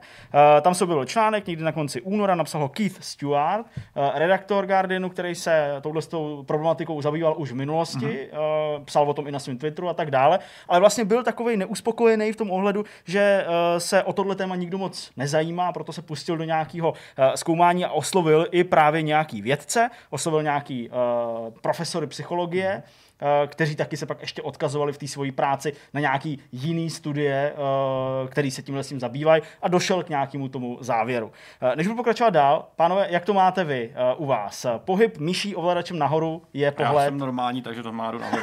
Nemůžeš říkat normální, že jo? Dobře, pro tebe je to nahoru. Jirko? Pro mě nahoru je taky nahoru, ale nebylo to tak vždycky. A souvisí to s tím, že a k tomu se asi zde někdo dostane, takže to nebudu vykrádat, Žádný že ta první várka her, kterou jsem takhle hrál na konzolích, tak to Aha. měla opačně. Já jsem čekal, že se k tomu dostaneme. Uh, ty jsi to říkal v úvodu, naše mozky jsou spojený a ty jsi ten článek četl, takže uh, samozřejmě jsme mohl takhle hezky nahrát. Ano. Ten první důvod, eh, který se zmiňuje v tom článku, proč je to naopak u někoho, je a je to pravděpodobný a myslím, že to i u Honzy Modráka na Twitteru někdo potvrzoval v těch odpovědích, protože Honza v podstatě položil podobnou otázku, tak je způsobený tím, kdy, nebo ovlivněný tím, kdy do hraní tyhle ty lidi naskočili. No jasně. A když si to vezmeš, 90, ale ještě hloubějš, 80, letecký simulátor, mm-hmm. ale třeba věci jako GoldenEye, mm-hmm. jako Turok, Tak To tyhle jsou všechny... právě první konzolové střílečky, kdo začal používat Přesně. jakoby v uvozovkách mouse look, ale v tu chvíli hrál na konzolích, tak měl velkou Přesně. šanci, že narazí na věci jako Time Splitter Support. No. Přesně, a tak tyhle ty všechny hry a ty letecký simulátory v tom hrajou taky poměrně velkou roli, takže Microsoft Flight Simulator, ale taky prostě X-Wing že jo, versus TIE Fighter a tak dále. Tak všechny tyhle ty právě používali to invertované ovládání Jasně, jako ok. to hlavní ovládání. U těch leteckých simulátorů to dává trochu smysl, protože ty tam vlastně uh, pohybem toho ovladače typicky asi v té době, kdo neměl nějaký joystick, tak spíš jako šipka, že jo, tak eh, to vlastně eh, simuluje to přitažení Toho eh, těch beranů nebo toho kniplu k sobě Jasně. a tím pádem to letadlo prostě eh, stoupá nahoru. Čili tam to logiku dává. A odpovídá je- to realitě, že jo? odpovídá to realitě, přesně. Kdežto u těch stříleček je to prostě zvyková věc. To je prostě něco, v čem se shoduje ten redaktor i s těma dvouma doktorama, který oslovuje, respektive doktorem Rossem Gaucherem z univerzity Stirling, nebo ve Stirlingu, a s doktorkou Jennifer Corbettovou, která zase vyučuje psychologii na univerzitě Brunel v Londýně. A s nimi se shodlo, že prostě je to nějaká zvyková věc, něco, co ti je prostě zapsaný eh, i jako součást nějaký tvojí eh, svalové paměti a prostě něco, co si líp představuješ. Další věc, která to ovlivňuje, je i to vnímání těch her jako takových. Pokud bychom se měli přesunout prostě ke klasický dnešní střílečce z první osoby, dejme tomu, já nevím, Counter-Strike, prostě jako typický příklad, který znají úplně všichni, tak eh, Údajně eh, jedna z těch skupin hráčů vnímá tak, že vlastně jako je tou postavou, přímo tou postavou a ten pohyb vlastně simuluje tu její jako hlavu. A vlastně vychází to z toho, že, že ty, když se chceš podívat jakoby dolů, tak uděláš pohyb hlavou, jež, teď jsem tady boulil mikrofonu, ale uděláš pohyb hlavou uh, jakoby dopředu a padáš jo, dolů. To znamená, že prostě Chápu. ten pohyb, který jako směřuje nahoru, tak ty vlastně ovládáš tu hlavu toho člověka, Mhm. mm-hmm. té tvojí postavy a vlastně děláš to, co děláš ve skutečnosti. A když chceš podívat nahoru, tak vlastně přitáhneš, protože zakloníš hlavu. Což není nelogický. Jo? A není to nelogický, přesně tak. Ale další lidi to vnímají tak, že jakoby neovládají tu postavu jako toho člověka, ale ovládají toho člověka v té hře. A proto tam je to vlastně daný, že vlastně oni si představují, že vlastně jsou ta kamera a tam, kam hnou myší, tak ta kamera se pohybuje. Jasně, ovládají spíš jako kurzor nebo Přesně tak, zaměřovač. Ono, kurzor. ono to má jeden ekvivalent, který eh, ten text, já jsem ho nečet celý, domnívám Mhm. se, jako nezohledňuje, ale myslím, že si ho líp dokážou lidi představit a to je používání touchpadu a různých chytrých gest To na tam přímo. Aha, tak to jsem ani netušil, kdy původně i samotný Apple, budu mluvit teda o e- Macbooku, používal systém prostě nahoru, Ten jedu používám- nahoru, ten používám dolů, dávno. a pak přešli na ten jako přirozený, který vlastně ilustrují na stránce papíru. Já jsem si to vybavil Ano. právě, protože jsi mluvil o té hlavě a to je podobný příklad, že najednou říkají, že ale když stránku papíru posuneš nahoru, tak vlastně vidíš věci dole a ne nahoře. A tam jsem jako se vlastně tomu modernímu trendu stále nepřizpůsobil a převracím si to. Ano, ano, to je eh, přesně ten uh, další z příkladů takový jako mimo ty hry, že to právě prostupuje i do těch jako jiných částí ovládání počítačové i početní techniky obecně. Uh, přesně tak, točení kolečkem, používání touchpadu, pro někoho prostě točit dolů znamená hejbat uh, něčím jakoby nahoru, že jo, zásadně nějakou stránkou, scrollovat ji nahoru, pro někoho je to opačně a zase to prostě daný, jak to vlastně vnímáš. Uh, za což ty úplně nemůžeš, nebo nemůžeš to úplně ovlivnit. Určitě se to dá odbourat, pokud bys sám chtěl, dá se změnit, k tomu se dostanu ještě, ale je to právě jako posouváš papír, anebo kameru, která mm. snímá ten papír. Jo, to je prostě, uh, to je ten obrovský rozdíl. Uh, jak to máš ty při scrollování? Ale při scrollování používám ten, eh, ten invertovaný. To znamená, když používám touchpad, tak používám přesně ten otočený. To znamená, že když jakoby bys kolečkem točil dolů, Takže když jdu nahoru, tak jdu dolů a opačně. jo takhle. Jo, tam já jsem očividně nějak takhle naučený, protože takhle jsem dostal tehdy MacBook a nějak No, jsem se smířil a řekl jsem, že budu to prostě používat, nevěděl jsem, kde to změnit, tak jsem se s tím radši naučil pracovat. Já jsem rád, že jsi to zmínil, že jsi jako, že jsi u toho byl prostě ze zvyku, protože to minimálně Potvrzuje tu tu hypotézu, hypotézu. kterou tady uh, předkládají ty doktoři. Já to teda mám tak, že když točím kolečkem dolů, tak mi stránka uh, jakoby, jasně, uh, směřuje nahoru, ale čtu ten text, který je Přesně, prostě jo, dole. jo, Přesně, jo. dolů jedu dolů, nahoru jedu nahoru. Přesně a pro mě tak. to bylo přirozený, ale právě s údivem jsem před pár lety zjistil, že teď se to začíná měnit a že tady je to vlastně takový zajímavý, že výrobce to docela může jako diktovat. Jo, protože jo, jo, jo. on samozřejmě ti dává možnost to změnit, ale ta defaultní volba většinou má tendenci se časem prosadit, pro to, což je že- mimochodem Hmm. i to, co se stalo u těch videoher, protože ta první várka na těch konzolích skutečně uh, majorita, i když to v tu chvíli byly jednotky titulů, tak převažovalo to joystickový ovládání, což si myslím, že je určitý i zvyk a vycházelo to z toho, že N64 byl první, jako byl masově rozšířená konzole, která nabízela v základu analogový vlastně ovladač, nebo ovladač gamepad, který měl analogovou páčku, protože v tu chvíli konkurenční PlayStation neměl ještě DualShock jako uh, běžnou periférii, mm-hmm. Prostě, ten se objevil samozřejmě až dodatečný jako volitelná záležitost. A proto bylo logický, jako uvažoval o jedné páčce jako o malém joysticku na samém mm-hmm, začátku, mm-hmm, takže ano. mě nepřekvapuje, proč společnosti jako Acclaim u Turoka, ale později právě i na PlayStationu, u těch Time Splitters mám pocit, že to bylo, Time že Splitters prostě Golden, oni o tom nechtěli přemýšlet jako o myši a klávesnici, takže hledali to nejpřirozenější ovládání a nejpřirozenější bylo ten malý analogovou páčku s tím kloboučkem považovat za jakýsi změn- zmenšený joystick. no. Aha.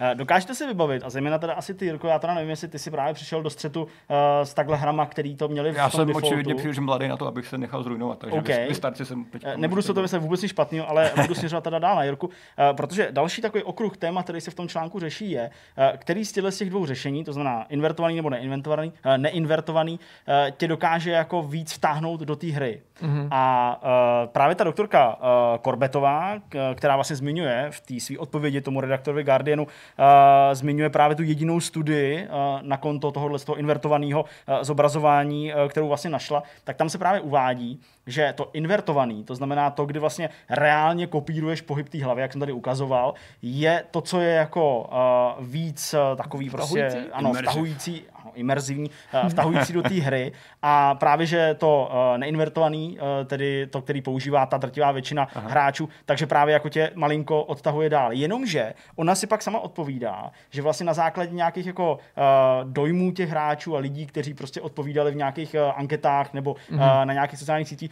že vlastně to vyšlo úplně opačně. A vlastně i na tomhle místě se ty hráči nejsou schopní shodnout. Uh, dokážeš si ještě na to vzpomenout, co je, jestli to pro tebe jako bylo lepší? Nejsem si jistý, jestli úplně jistě, nebo jako stoprocentně, ale pokusím se vyjádřit to, jak jsem to tehdy vnímal. Mm-hmm. Teďka, stejně jako tehdy, jsem něco jako takový jako default guy. Já strašně rád měním nastavení ovládání. Jasně. Ale i jiných věcí, třeba v počítači, jo, schéma, já prostě rád používám, Purista. jako, prostě vrac, jako, jo, vlastně. Nevymýšlíš nic ne, novýho? nevymýšlet, ne to, aby to prostě v defaultu se vlastně tomu rád jako přizpůsobil. Mhm. Mm. Což je důvod, možná proč jsem nejdřív jel tím invertovaným, protože mi ho ta první várka her nabízela, ale nutný říct, že já jsem nehrál v 90. letech jenom na konzolích, já jsem jako samozřejmě přecházel mezi PC a konzolí a pak jsem si uvědomil ten nesoulad a to souvisí s další věcí, že já vlastně jsem asi nepřemýšlel o tom, co mě víc do té hry vtahuje, ale chtěl jsem být jako efektivní, když to zní možná divně mm-hmm. z pohledu někoho, kdo si je zase tak na nějakém výkonu jako nezakládá. A najednou jsem si uvědomil, že to hraju jinak na konzoli v těch střílečkách, kde ta první várka to měla defaultně opačně vlastně z dnešního pohledu. Pak jsem si to už navyk op- přehazovat, ale současně jsem hrál hry a to byly ty poslední, to i můžu říct, že já jsem ještě hrál Quake 2, Unreal Tournament i Quake 3 s tím invertovaným ovládáním, ale došlo mi najednou, a to už byl asi že jo, PS2 nebo mm-hmm. to, a, nebo prostě minimálně PS, že je to v tom jakýsi nesoulad, jak to hrajou na konzoli a mm-hmm. jak to hrajou na PC. A chtěl to sjednotit. A chtěl jsem to sjednotit, ačkoliv samozřejmě ty ovladače byly odlišný, tak jsem si najednou uvědomil, že to je jako divný. Samozřejmě jako letecké věci, mm-hmm. a tím myslím drtivou většinu leteckých, včetně třeba vesmírných, tam používám jako, nazval bych to joystickový ovládání, tedy fungování Ano. kniplu jako ve skutečnosti. Ale i tam jsem narazil na určitý problémy, které mě v následujících letech po té transformaci vyhodili občas z rytmu. A vzpomněl bych třeba Freelancer.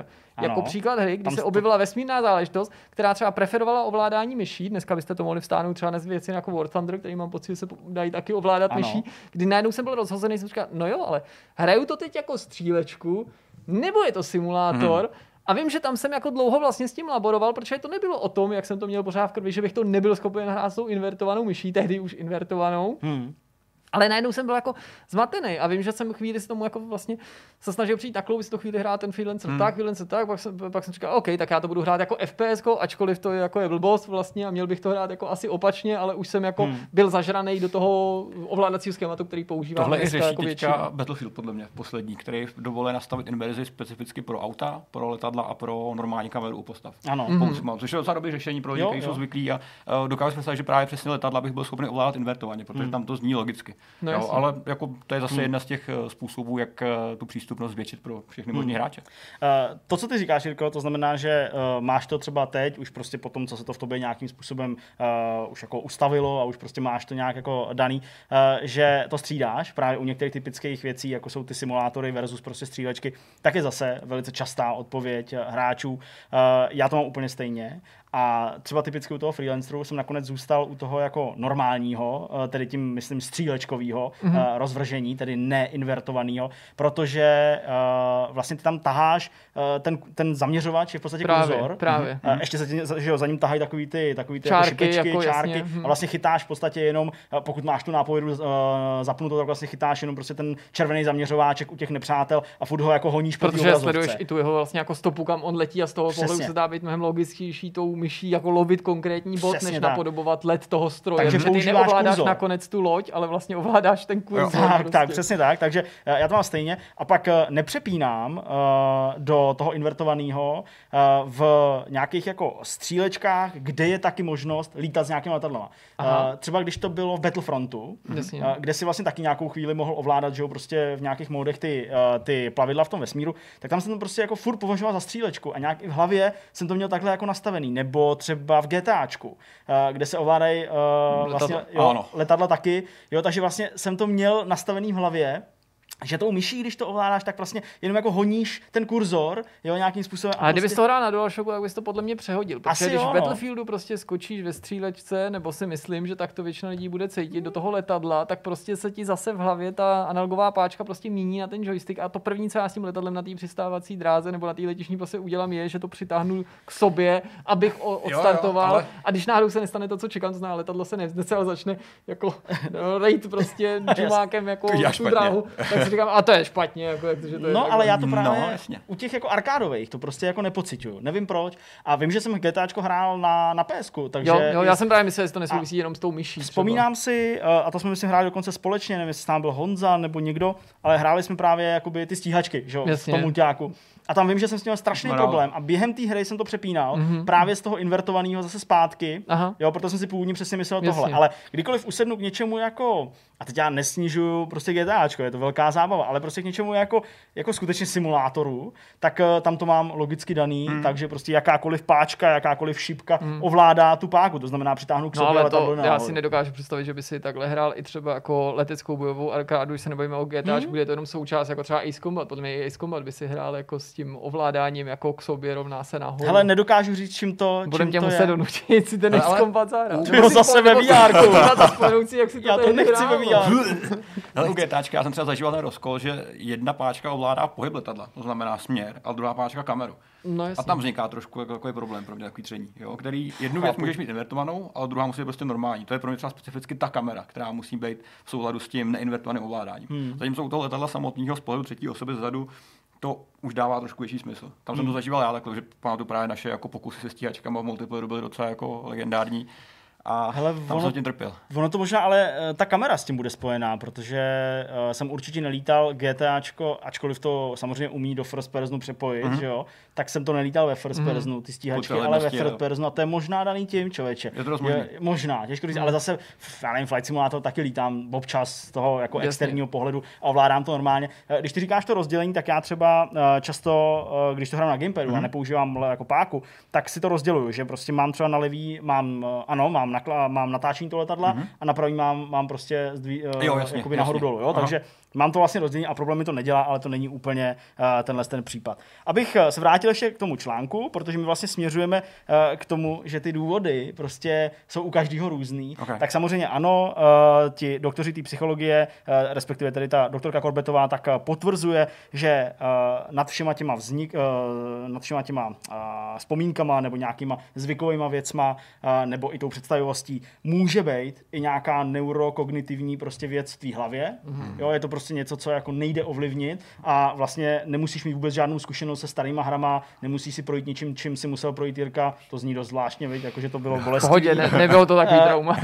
nebo takový trauma a že stejně to jakoby... Uh, Takže to stejně zakódovaný v tobě prostě. Přesně, je to, to je zakódovaný, takže to používáš. Uh, on vlastně ten výsledek teda není jako uspokojivý v tom ohledu, že by ti řekl přesně, je to kvůli tomuhle a tomuhle, protože těch mm-hmm. faktorů je strašně moc. A mně se i líbilo, že vlastně Honza uh, na tom svém Twitteru to doplnil tou anketou, so která úplně přesně kopíruje prostě uh, výsledky, který, ke kterým se dostal i ten, uh, i ten redaktor, i ten, i ten Keith Stewart, uh, protože 82%, aspoň tak nějak to bylo dneska ve čtvrtek odpoledne, 82% dotazovaných lidí uh, nepoužívá invertovaný mm-hmm. a tedy pouze těch uh, nějakých, uh, říkal jsem 82, ano, takže 18% lidí používá uh, invertovaný. No je to vlastně furt docela dost na to, jak se to bizarní může jako jevit tomu, kdo to nepoužívá nebo nikdy no, nepoužívá. To nejsou úplně malý čísla a mimochodem to dokazuje taky to, proč se s tím v těch hrách setkáváme. Kolikrát už tutoriálu nebo na začátku, proč se nás na toho hra ptá, protože těch, těch hráčů, který preferují ten opak, vlastně není jako zanedbatelné množství. Proto to tam mm-hmm. je, jako nejenom ta volba, ale proto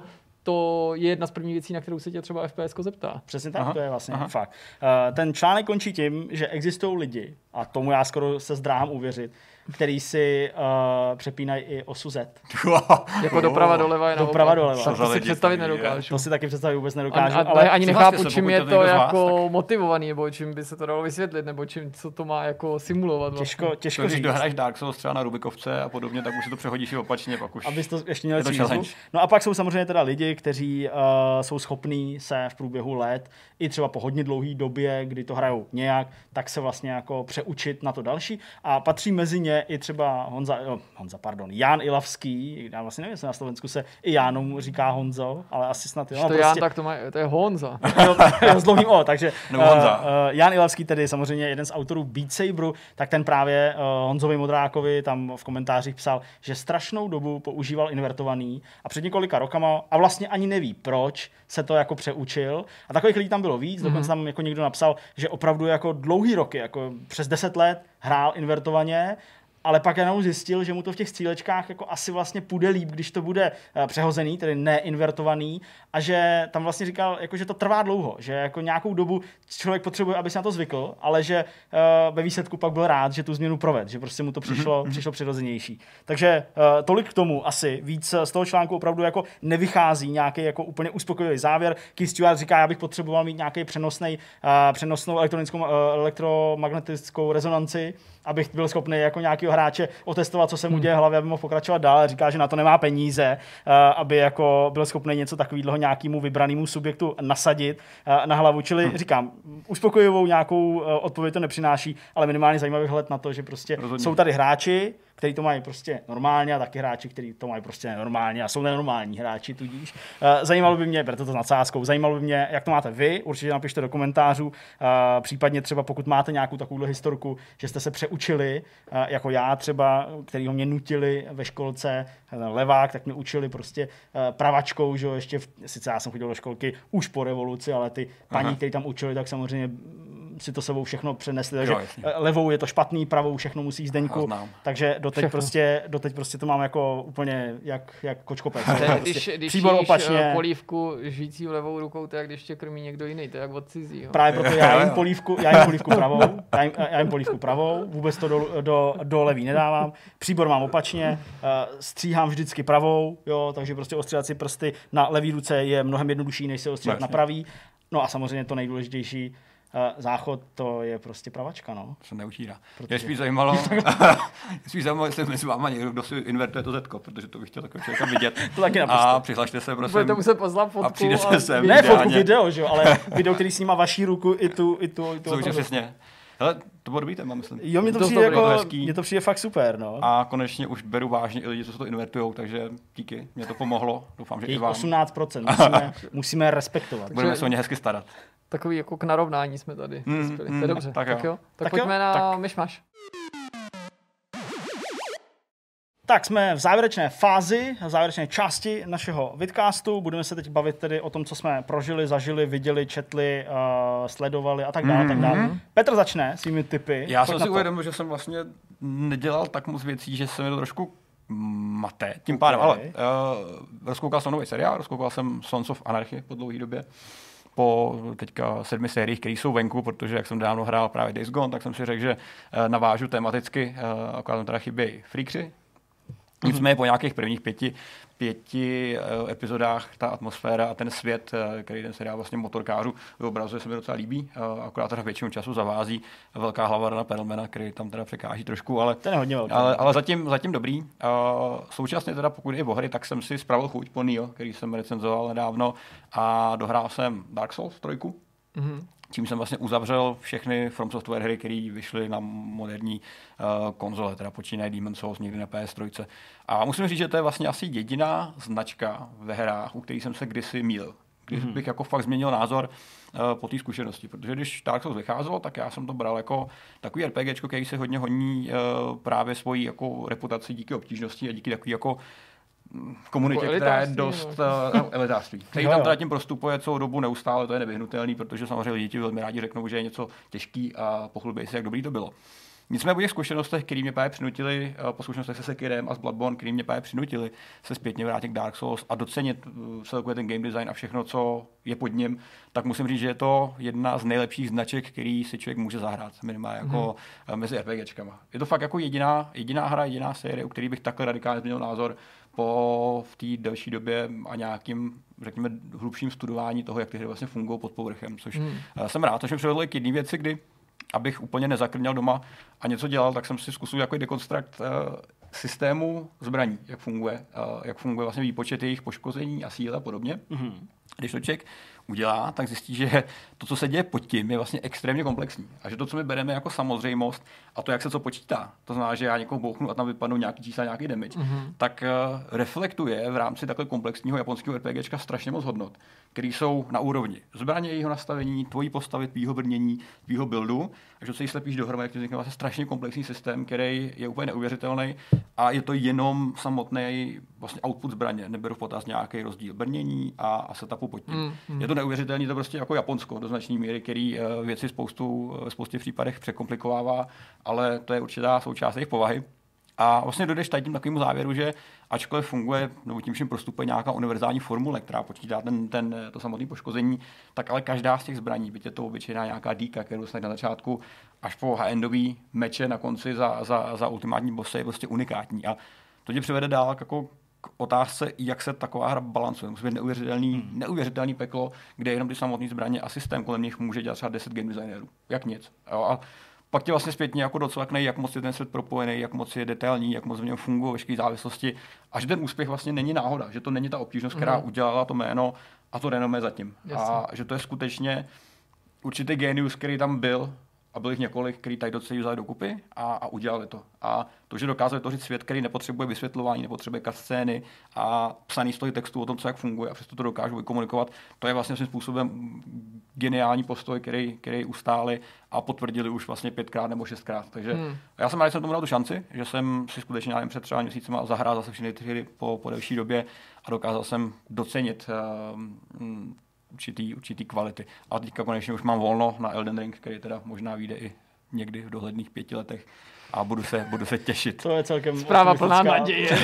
Myslím naděje tak jako padnoucí na tyhle ty hry. Ale můžu tady aspoň propašovat tip, eh, který teda asi v pátek určitě zazněl v novinkovém souhrnu, nicméně teď už je pondělí, mohli se to minout, eh, pokud Fromovky nebo Souls-like hry, Mhm. jak eh, to někdo taky samozřejmě nazývá, tak byla dneska ve čtvrtek Mortal oznámená, přesně tak, Mortal Shell, strašně zajímavá věc, mm-hmm. která jako vypadá graficky úplně fantasticky. Vypadá jako vykradený Dark Souls, ale ještě na steroidech, Jo, jo. což jako vlastně může být docela fajn pro No, hráče. určitě. A zároveň pracuje s tou mechanikou, že ty vlastně neděláš sety, uh, jakoby brnění a, Mhm. mm-hmm. a, a zbraní a tak dále, ale vlastně vstupuješ do mrtvých těl už padlých válečníků, ty jsou těma setama a ty je pak ovládáš, případně nějak vylepšuješ, to mi přijde Mhm. To jako další jako pěkná mechanika, ale hlavně ta funguje. grafika, to, to je úplně nepochopitelný, Mhm. prostě jak hezky to vypadá a doufám, že to takhle bude pak i v té hře. Těch, těch, těch samotných jakože, variací na, na, na Souls-like hry je, několik, nedá Search je třeba že dobrá, Jasně. dobrá, dobrá jako připomínka. Nicméně žádná z těch her se nepřiblížila zatím uh, tomu fungování světa, který Dark Souls a, a hry od From Software zvládají zatím Hmm. hmm. ještě. Jo, ačkoliv mají spoustu systémů, které jsou mnohem, uh, řekněme, komplexnější, tak ne vždycky je ta komplexita to, co dělá ten zážitek v Souhlas. výsledku. A to se ukazuje, že oni z nějakého důvodu prostě umějí a není to náhoda. A myslím si, že pokud máte šanci a pokud nějak odoláváte přes uh, určitý renomé, který doprovází komunitu Dark Souls, která se mi hnusí do dneška pořád svým jako elitářským postojem, že každý, kdo to neumí hrát, je debil a že je to všechno jenom challenge, tak uh, zkuste to překonat, protože ono to skutečně má něco do sebe, když tomu dáte šanci. Prvních pět hodin, deset je kritických, když to ale uchopíte a zalíbí se vám to, tak vás to pak uh, nepustí. A to se mi teďka stalo. Takže já jsem dohrál Dark Souls, dohrál jsem i DLCčka a mám hotovo, teďka řeším, co budu hrát dál. A to musím vyřešit ještě. A pak nám řekneš ty další věci. Pak ty další věci. Do té doby říkáš, že nemáš další televizní nebo herní typy. Uh, ne, ne, ne, ne, ne. Dobře, no tak uh, já zkusím navázat na tebe. Uh, u mě to bude spíš o koukání, ale nějaký hry tam taky jako vpašuju. Začnu Star Trekem a skončím Star Trekem a vezmu to tentokrát jako odzadu mm-hmm. a budu se vracet v té minulosti tak, aby skončil až u toho Picarda, což už není tak úplně typ, jako spíš takové jako... Netyp. Netyp, nářek, nevím, prostě takový jako krátký zhodnocení. Začnu tím, že od včerejška jde na primě Cool Star Trek Discovery, poprvé s českým dubbingem. Ten český dubbing vypadá vlastně docela slušně, je obsazený spoustou jako známých herců, řada z nich se v minulosti podílela už na dubbingu Star Treku v jiných rolích. Zaujala mě třeba Dagmar Čárová, což je jedna z dabérek Sigurny Vývrový eh, v roli eh, té Filipy Šoržů, to znamená postavy, kterou hraje Michelle eh, Jová. Mm-hmm podle mě jedna z nejlepších hereček, která se v tom seriálu objeví, jinak celkem moje oblíbená herečka bez ohledu na Star Trek, takže pokud někdo doteď Star Trek Discovery nesledoval, neměl zájem sledovat, takže prostřednictvím mm-hmm. Primikul má příležitost. Potom pod dojmem vlastního tématu, dá se to tak říct, toho povídání o Důmu 64, v posledním vidcastu jsem si zpětně část se Zdeňkem a většinu pak sám pustil skvělý hodinový video Digital Foundry, rozbor všech konzolových portů mm-hmm. Duma perfektně jsem si to užil. Geniální práce, prostě 60 minut nabitých informacemi, které jsou zajímavé, bizarní, jdou do hloubky, jak je to u Digital Foundry zvykem, pokud je o technické uh-huh. věci, ale je tam spousta špičků, vzpomínek, ty porty kolikrát vznikaly za neuvěřitelně bizarních jako okolností. Já vůbec to téma nechci jako tady suplovat nebo opakovat to video, protože tam prostě 60 minut na vás prostě jako chrlí fantastické informace, to jako nejde ani zhustit ani do našeho hmm. klasického novinkového nebo tematického bloku, ale všem vám doporučuji si to video dohledat a pustit si ho, protože je i vizuálně vděčný, i z hlediska informací, hmm. strašně zajímavé věci se tam dovíte. Pokud jde o hraní her, tak jsem si uh, o víkendu ponořil do obou běžících beta verzí, to znamená Resident Evil Resistance, k kterému mm-hmm. se mhm. neustále i vracím z toho důvodu, že prostě tu plnou verzi, jak jsem říkal na začátku, furt nemáme a sice je tam jenom jeden mastermind a jedna mapa, ale aspoň jsem měl fakt jako mnoho hodin na toto důkladně jako hmm. prověřit za všechny ty strany, všechny ty postavy. Ale trávil jsem čas taky s Predátorem, u kterého mi bylo dost hmm. líto, že ta beta začínala příliš pozdě v pátek, aby jsme ji mohli zařadit, protože jsme se věnovali něčemu jinému a pak už prostě byl časí domů a končila příliš brzo v pondělí, takže tak jako v případě jiných Aha. víkendových triálů jsme ji nemohli zařadit do vysílání. Ne proto, mě to mrzí, že by to bylo tak super, ale protože to bylo bylo by zajímavé si to ukázat. To samozřejmě ten trial spousta lidí hrála, byl na PlayStationu i na PC k dispozici a je možný samozřejmě si stejně tak dohledat videa, ale prostě bylo by to fajn jako se jako konfrontovat s tím osobně a konfrontovat s tím diváky, protože na, ta hra vlastně obě skvěle dokazují, že udělat asymetrický multiplayer prostě je strašně těžký, jo, a že nestačí mm-hmm. jenom okopčit jako Dead by Daylight a mimochodem, že hry typu Dead by Daylight, kterým se to daří, tak jako to neměli jistý, jo, ale no. že mnohem častější jsou ty příklady, když někdo pohoří, typu jako Evol, že vlastně jako udělat to dobře no, je jako na výherce, strašně no. těžký a obě tyhle hry do toho se vnáší jako nějaký svý nápady u obou je trochu diskutabilní, jestli se na to ten vesmír hodí. U Resident Evil nemusím vysvětlovat proč, ten Predator má jako s tím taky nějaký svý problémy. U toho Resident Evilu se jim docela dobře podařilo osvěžit tu hratelnost toho masterminda, tedy za toho padoucha, tím, že používáš ty karty a že můžeš, ale nemusíš aktivně vstoupit do toho souboje, buď za nějakou tu super postavu, anebo i za ty slabší. Ty karty vlastně mě nakonec docela jako na tom baví a tu možnost sledovat tu akci z pohledu mhm. těch různých bezpečnostních kamer a posílat na ně ty démony jo, a tak dále, to je super, nebo nejrůznější ty monstra případě Predátora, jakkoliv je to technicky jako rozbitá hra, velice rozpačitý výsledek, dělají to Ilfony, který fakt si mě nezískali svým jako uh, pátkem 13. a myslím si, že po právu hmm. to projeli vedle jako Dead by Daylight, ačkoliv na začátku se pišnili tou licencí, kterou Dead by Daylight neměl, tak tam mají pár dobrých nápadů, ačkoliv je nedokážou třeba úplně přesně zužitkovat. Namátkou je to to, že jsou tam tři strany konfliktu. To hmm. si myslím, že není vůbec špatný nápad, možná jako není originální, nebo s jistotou asi nebude úplně nejoriginálnější, ale funguje to docela dobře, že nějakou práci má ten Predátor, nějakou ty hodný vojáci a pak jsou tam ještě nějaký ty zlí vojáci, kteří do toho vstupují, ale vlastně zaručí, že se tam pořád něco děje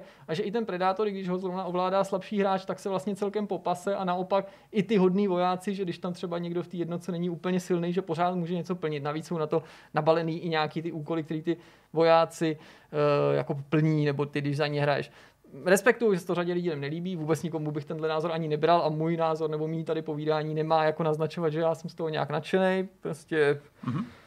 vážně si nemyslím, jako, že to bude velká díra jako do světa, hmm. nebo jako, že ta hra udělá velkou parádu, konec konců ta nižší cenovka let čemu se jako napovídá a grafika nebo obecně technické provedení je teda jako dost slabý, skoro až žalostný místy.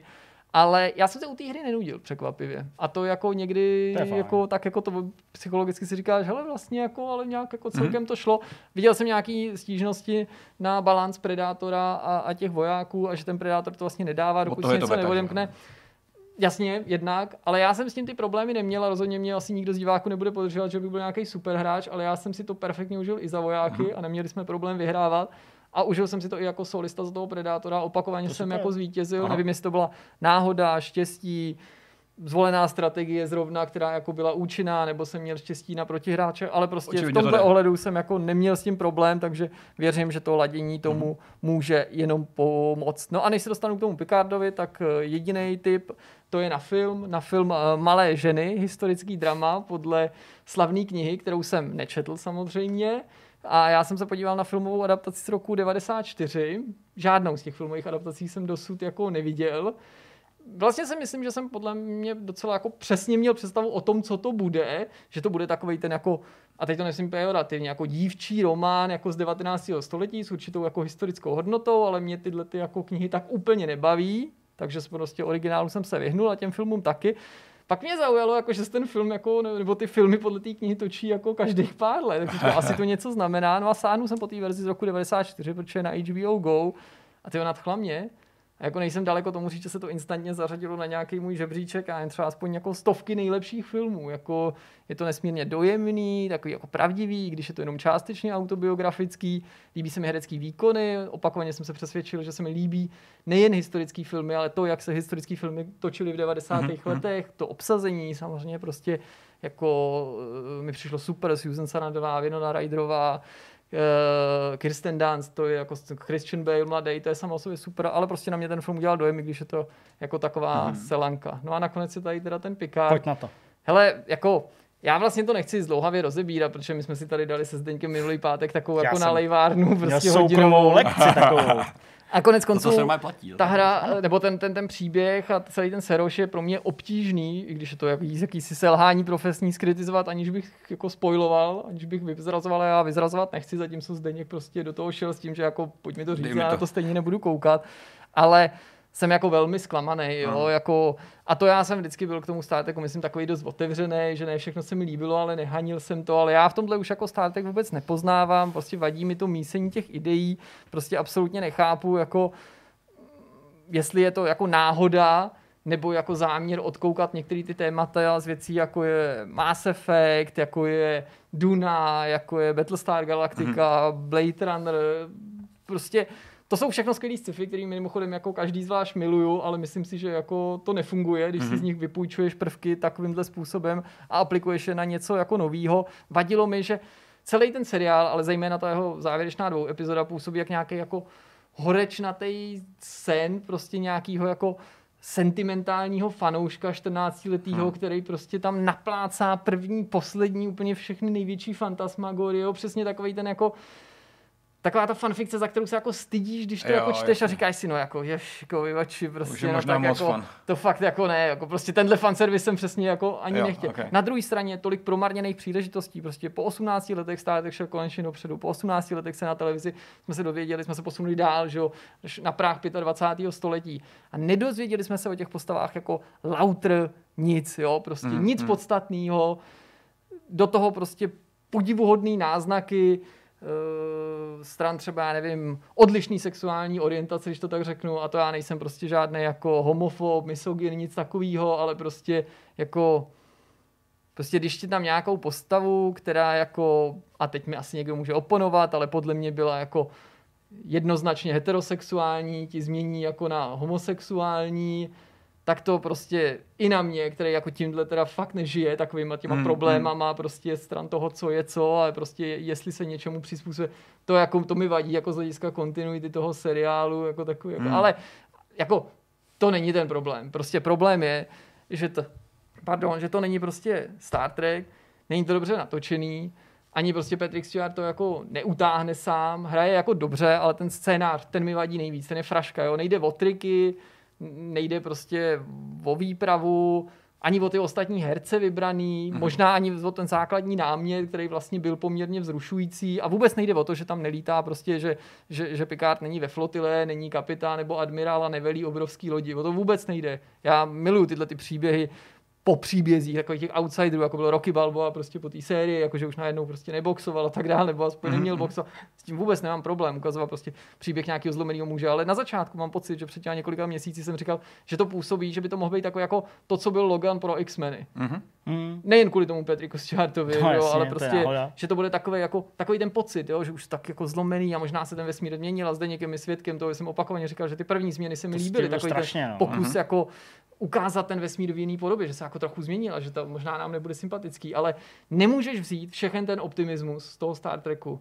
A to není o tom, že já miluji optimistický sci-fi, já miluji i ty, i ty zcela opačný, ale prostě když ho celý transformuješ, no tak pak už ti prostě na konci z toho nezbyde nic. A já jsem prostě ten Star Trek nepoznával. To nešlo, mm, jsem mm. nepoznával flotilu nebo chování jenom těch postav, to všechno jsem nepoznával, ale já jsem jako nepoznal ten vesmír a takhle se prostě za těch 18 let prostě jako změnit nemohl, jo? to jako nedávalo smysl. Je to, je to jako obrovský zklamání, samozřejmě určitě budu pokračovat v té další sezóně, mm. jsem na to zvědavý, ale jak se třeba říkalo, já nevím, hře o trůny, nebo si možná něco takového vzpomenete, jako že jste ten konec radši ani nechtěli, tak to já jsem si ustát jako, jako nikdy neřekl, dokonce ani u toho filmu Nemesis, který spousta fanoušků nenáviděla a já ne mm. až časem, ale už v té době jsem říkal, hele, chápu, ten režisér prostě Star Trek moc nemiloval, je to na tom znát, jo, i herci si na to stěžovali, pro mě dobrý konec. Tenhle konec, ten seriál prostě já zatím nejsem ochotný vzít na vědomí. To pro okay. mě není jako kánon, pro mě osobně, to není pokračování. U mě příběhy prostě postav z nový generace skončily ve filmu Nemesis. Tohle neberu, to, co se tam děje, to nejsou pro mě ty postavy. Fakt, mm-hmm. jako to je mhm. asi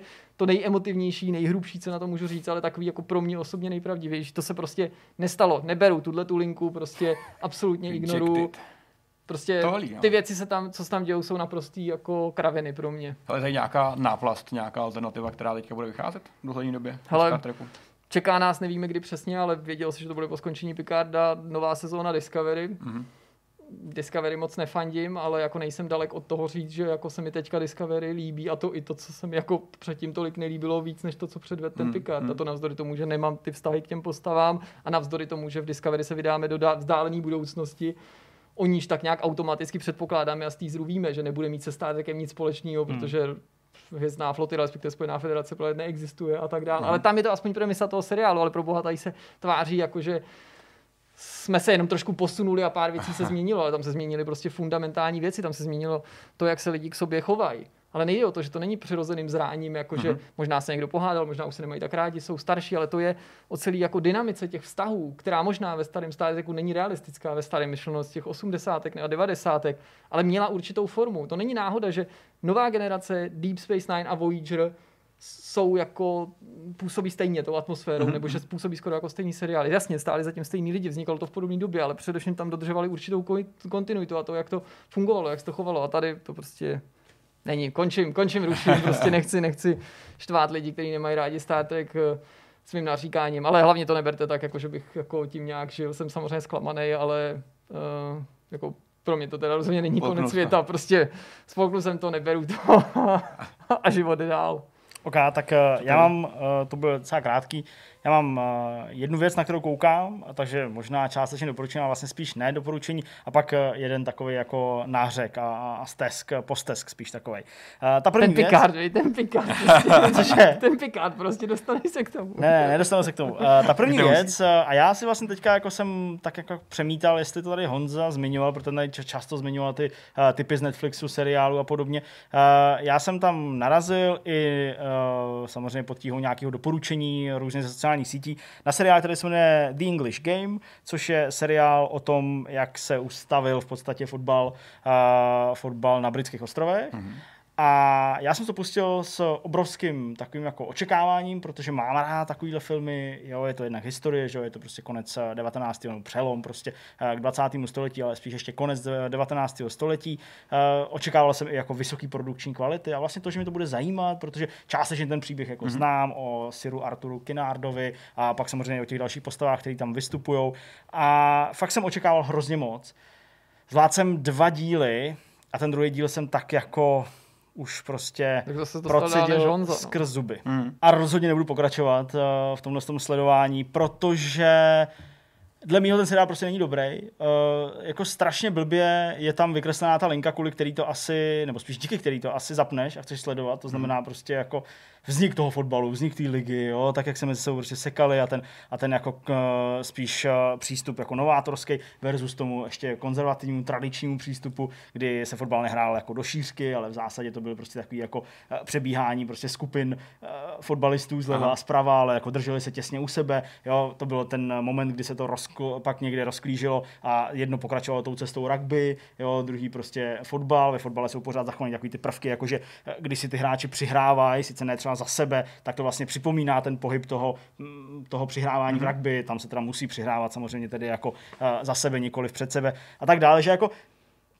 to bylo to, proč jsem se to pustil a dostal jsem takový jako divný prostě blbodrama, mm-hmm. jo, jako z 19. století, eh, prostě s takovými jako divnými kulisama, takovým divným chováním těch lidí, toho fotbalu je tam vlastně jako relativně málo, jo, a je to takový jako nezáživný. Mm-hmm. No mhm. prostě nebudu na to dál koukat, jsem fakt jako zklamaný, co vím, tak to má prostě šest epizod, bylo to i plánované jako taková minisérie, eh, někdo na to pěje chválu, moc se mu to líbí, třeba se to rozjede v těch dalších dílech, jo, ale prostě mě to... Ty už to nezjistíš, já už to nezjistím. Taková je doba, protože těch eh, věcí, které se prostě dají sledovat, je strašně moc.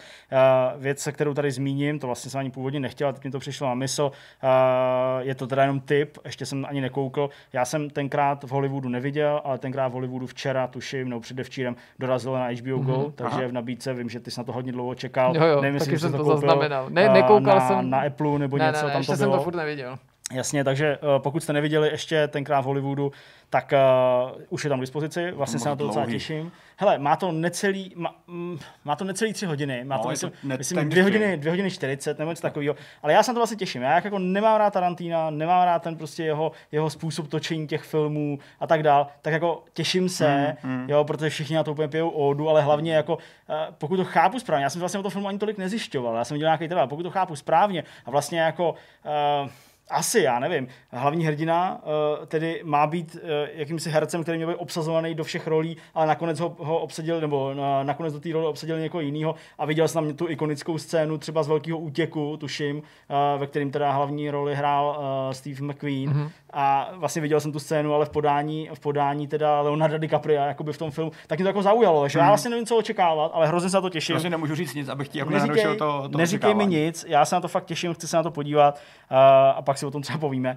No ale ten, uh, ten jako nářek, nějaký, no, jako, nějaká ta stížnost, knouring, uh, protože v momentě, kdy vznikla tahle situace celá, tady jako prostě v, na celé planetě v zásadě, tak eh, jezdím do práce autem. To myslím Jirka uh, vlastně schodně potvrdí, protože taky jezdí autem. Uh, jednak je to příjemný, samozřejmě OK, člověk se prostě dostane uh, v mém případě z garáže, prostě až tady před uh, dveře domů radost. Pak zase, no, no, teď už právě tolik ne. ne? Okay. Zase tady sedne, dojede domů a je to, je to relativně v pohodě. Ale první věc je, že zatímco ty první dny, kdy jsme jezdili autem do práce, tak byly přesně takový, jak ty říkáš, všude zaparkuješ, mm-hmm. úplně vylidněný město, prostě takový ten jako první šok, jo, kde jako spoustu lidí zůstala doma, protože nemůžou... Když auto byla legenda. no jasně, byla taková, ano, taková automobilová verze filmu Já legenda. Tak uh, to už se teďka mění. Uh, zaparkovat tady na Žižkově před uh, domem Radost je čím dál tím složitější, v podstatě je to skoro nemožný někdy už, jo, nevím, jak si parkoval dneska odpoledne.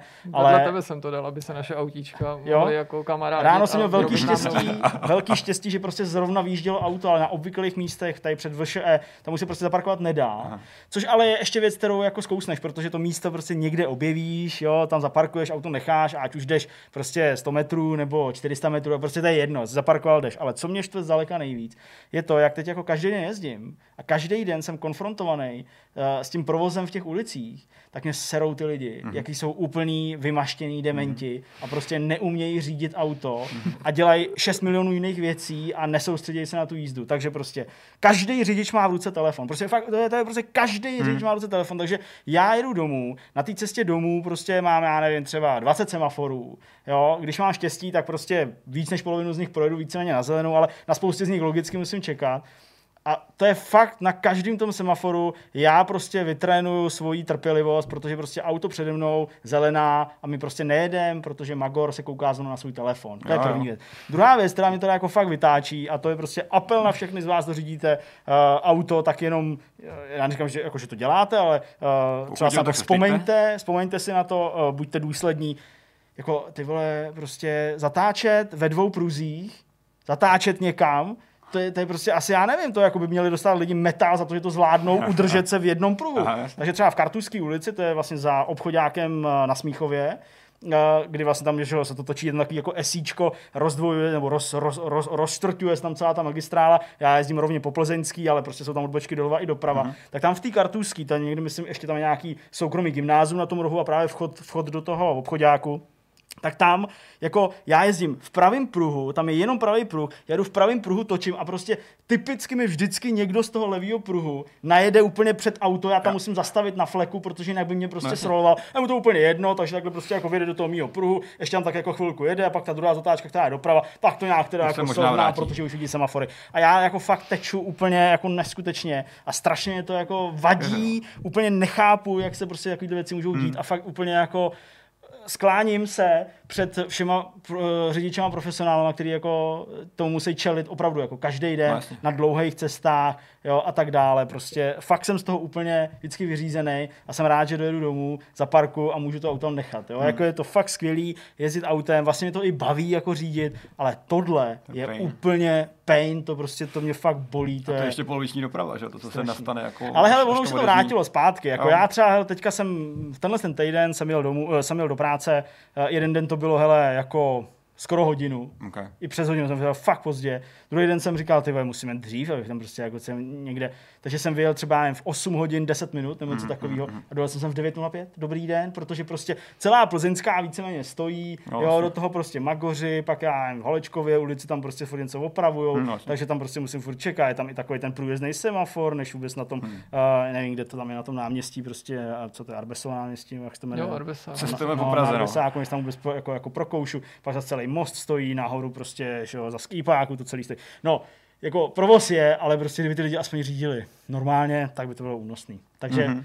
Takže tolik, no. No, Já vždycky čumím, kolik lidí vůbec neví, že k tomu autu, co si koupili, dostali ty blinkery. To mě jako No to je- má no to- každý to ani nějaký jako nezmiňuju. ústky, ale jakože prostě Já. blikání z toho se už stala jenom taková jako gentlemanská disciplína, že jenom lepší lidi dneska blikají, nebo mi to tak Já jako blikám přijde. za všechny ostatní, jako, že protože prostě, prostě, jako, a samozřejmě jako třeba to, že jako přejedeš o dva pruhy, nebo takový jako přejíždění, že jo, nebo takový to, prostě, kdy ty lidi s tou smrt ve očích, jo, prostě, on jim končí ten jejich pruh, nebo já nevím, připojovák, nebo něco, normálně člověk začne zpomalovat, že jo. Ne. ne Češi úplně běžně udělají to, že prostě jako se strachem dupnou na plyn, ale máte tam strhnou před tebou a to prostě jako zavřou Co se oči a modlí se, že to jako ty ubrzdíš, nebo jako, že jako chápu, jako nechce, nechceš, Hmm. nechceš zastavit, nebo nechceš prostě, prostě normálně člověk zpomalí, ne, tak když vidím, že se tam nedostane, tak se tam necpu, že a do toho taky nebliká, že jo, prostě. Ale zase ušetříš ty, ty žárovky, že jo, v těch blinkách. To je to fakt. určitě, no. A vlastně ještě jako co mě, A přednost prava.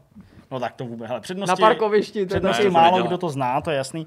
Uh, takhle, já zase jako nechci, aby to vyznělo tak, že prostě já jsem nějaký jako super bezchybný řidič, který prostě nikdy neudělá žádnou ale chybu. tak ale aspoň se a snažíš. vždycky, asi. ale prostě ano, jako prostě blikám, snažím se jako plynule, jo, prostě koukám před sebe, nemám v ruce telefon, jo, hudbu si prostě zapnu ještě než vyrazím a pak prostě, jo, jakoby to se vypnu, když prostě dorazím, ale eh, co mi, co mi pak třeba taky trochu vadí, to už jako vlastně taková jako bezohlednost na ruby. Jedno je samozřejmě to, když prostě lidi neblikají, přejíždějí zleva zprava, jim to úplně jedno, vlastně koukají jenom jako před sebe, ale další jsou. Já to jako nechci úplně tak jako být zlej na takovýhle lidi, ale prostě spoustu těch lidí se jako asi bojí, nebo jako nedávají pozor, nebo vlastně třeba nevědějí, jako že když jedou po nějakém okruhu a je tam prostě značka, že to je rychlostní komunikace, jo, prostě to, že tam je teda ve městě těch 80 a mimo město těch 120 a že tam teda jako nemusí jet 50, a podobně, tak to mi jako, jako, jako, vadí, jo. Prostě tam je cedule 70 km za hodinu a prostě auto přede mnou jede 45, jo, a prostě nic. Ale jo, jako moderní auto pak to přejedu, pak prostě nějaký kluk, týpek, jo, třeba ani nemá ten mobil, ale prostě jde 45, jo, a tam prostě všichni kolem mě, teď já ho nemůžu předjet, protože prostě třeba v tom levém pruhu jezdí auta rychleji, nebo je to jenom No nebo je v levým, že jo, prostě.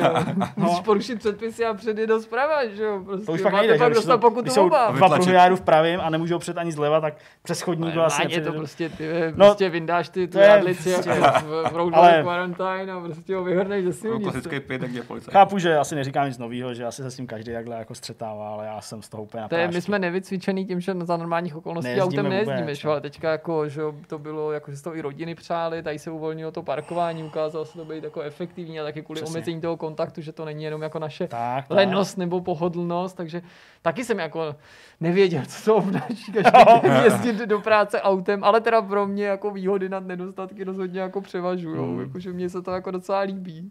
Mít, mít možnost jako... Já čekám, kdy Petr dorazí s nějakým Koenigseggem. Já prostě takovým. celou Pagány Ale zonda. My jsme, my jsme jako hotoví. O nás Já prostě, jsem- my jsme odepsali, ale ty to furt můžeš udělat, to, co mi říkal Michal Křivský. Tak před deseti lety, když jsem mu ukazoval prostě barketu a tohle, až bych si to asi koupil vojet, já Boxtra jsem mu ukázal nějaký ten první to a on říkal, kup si to.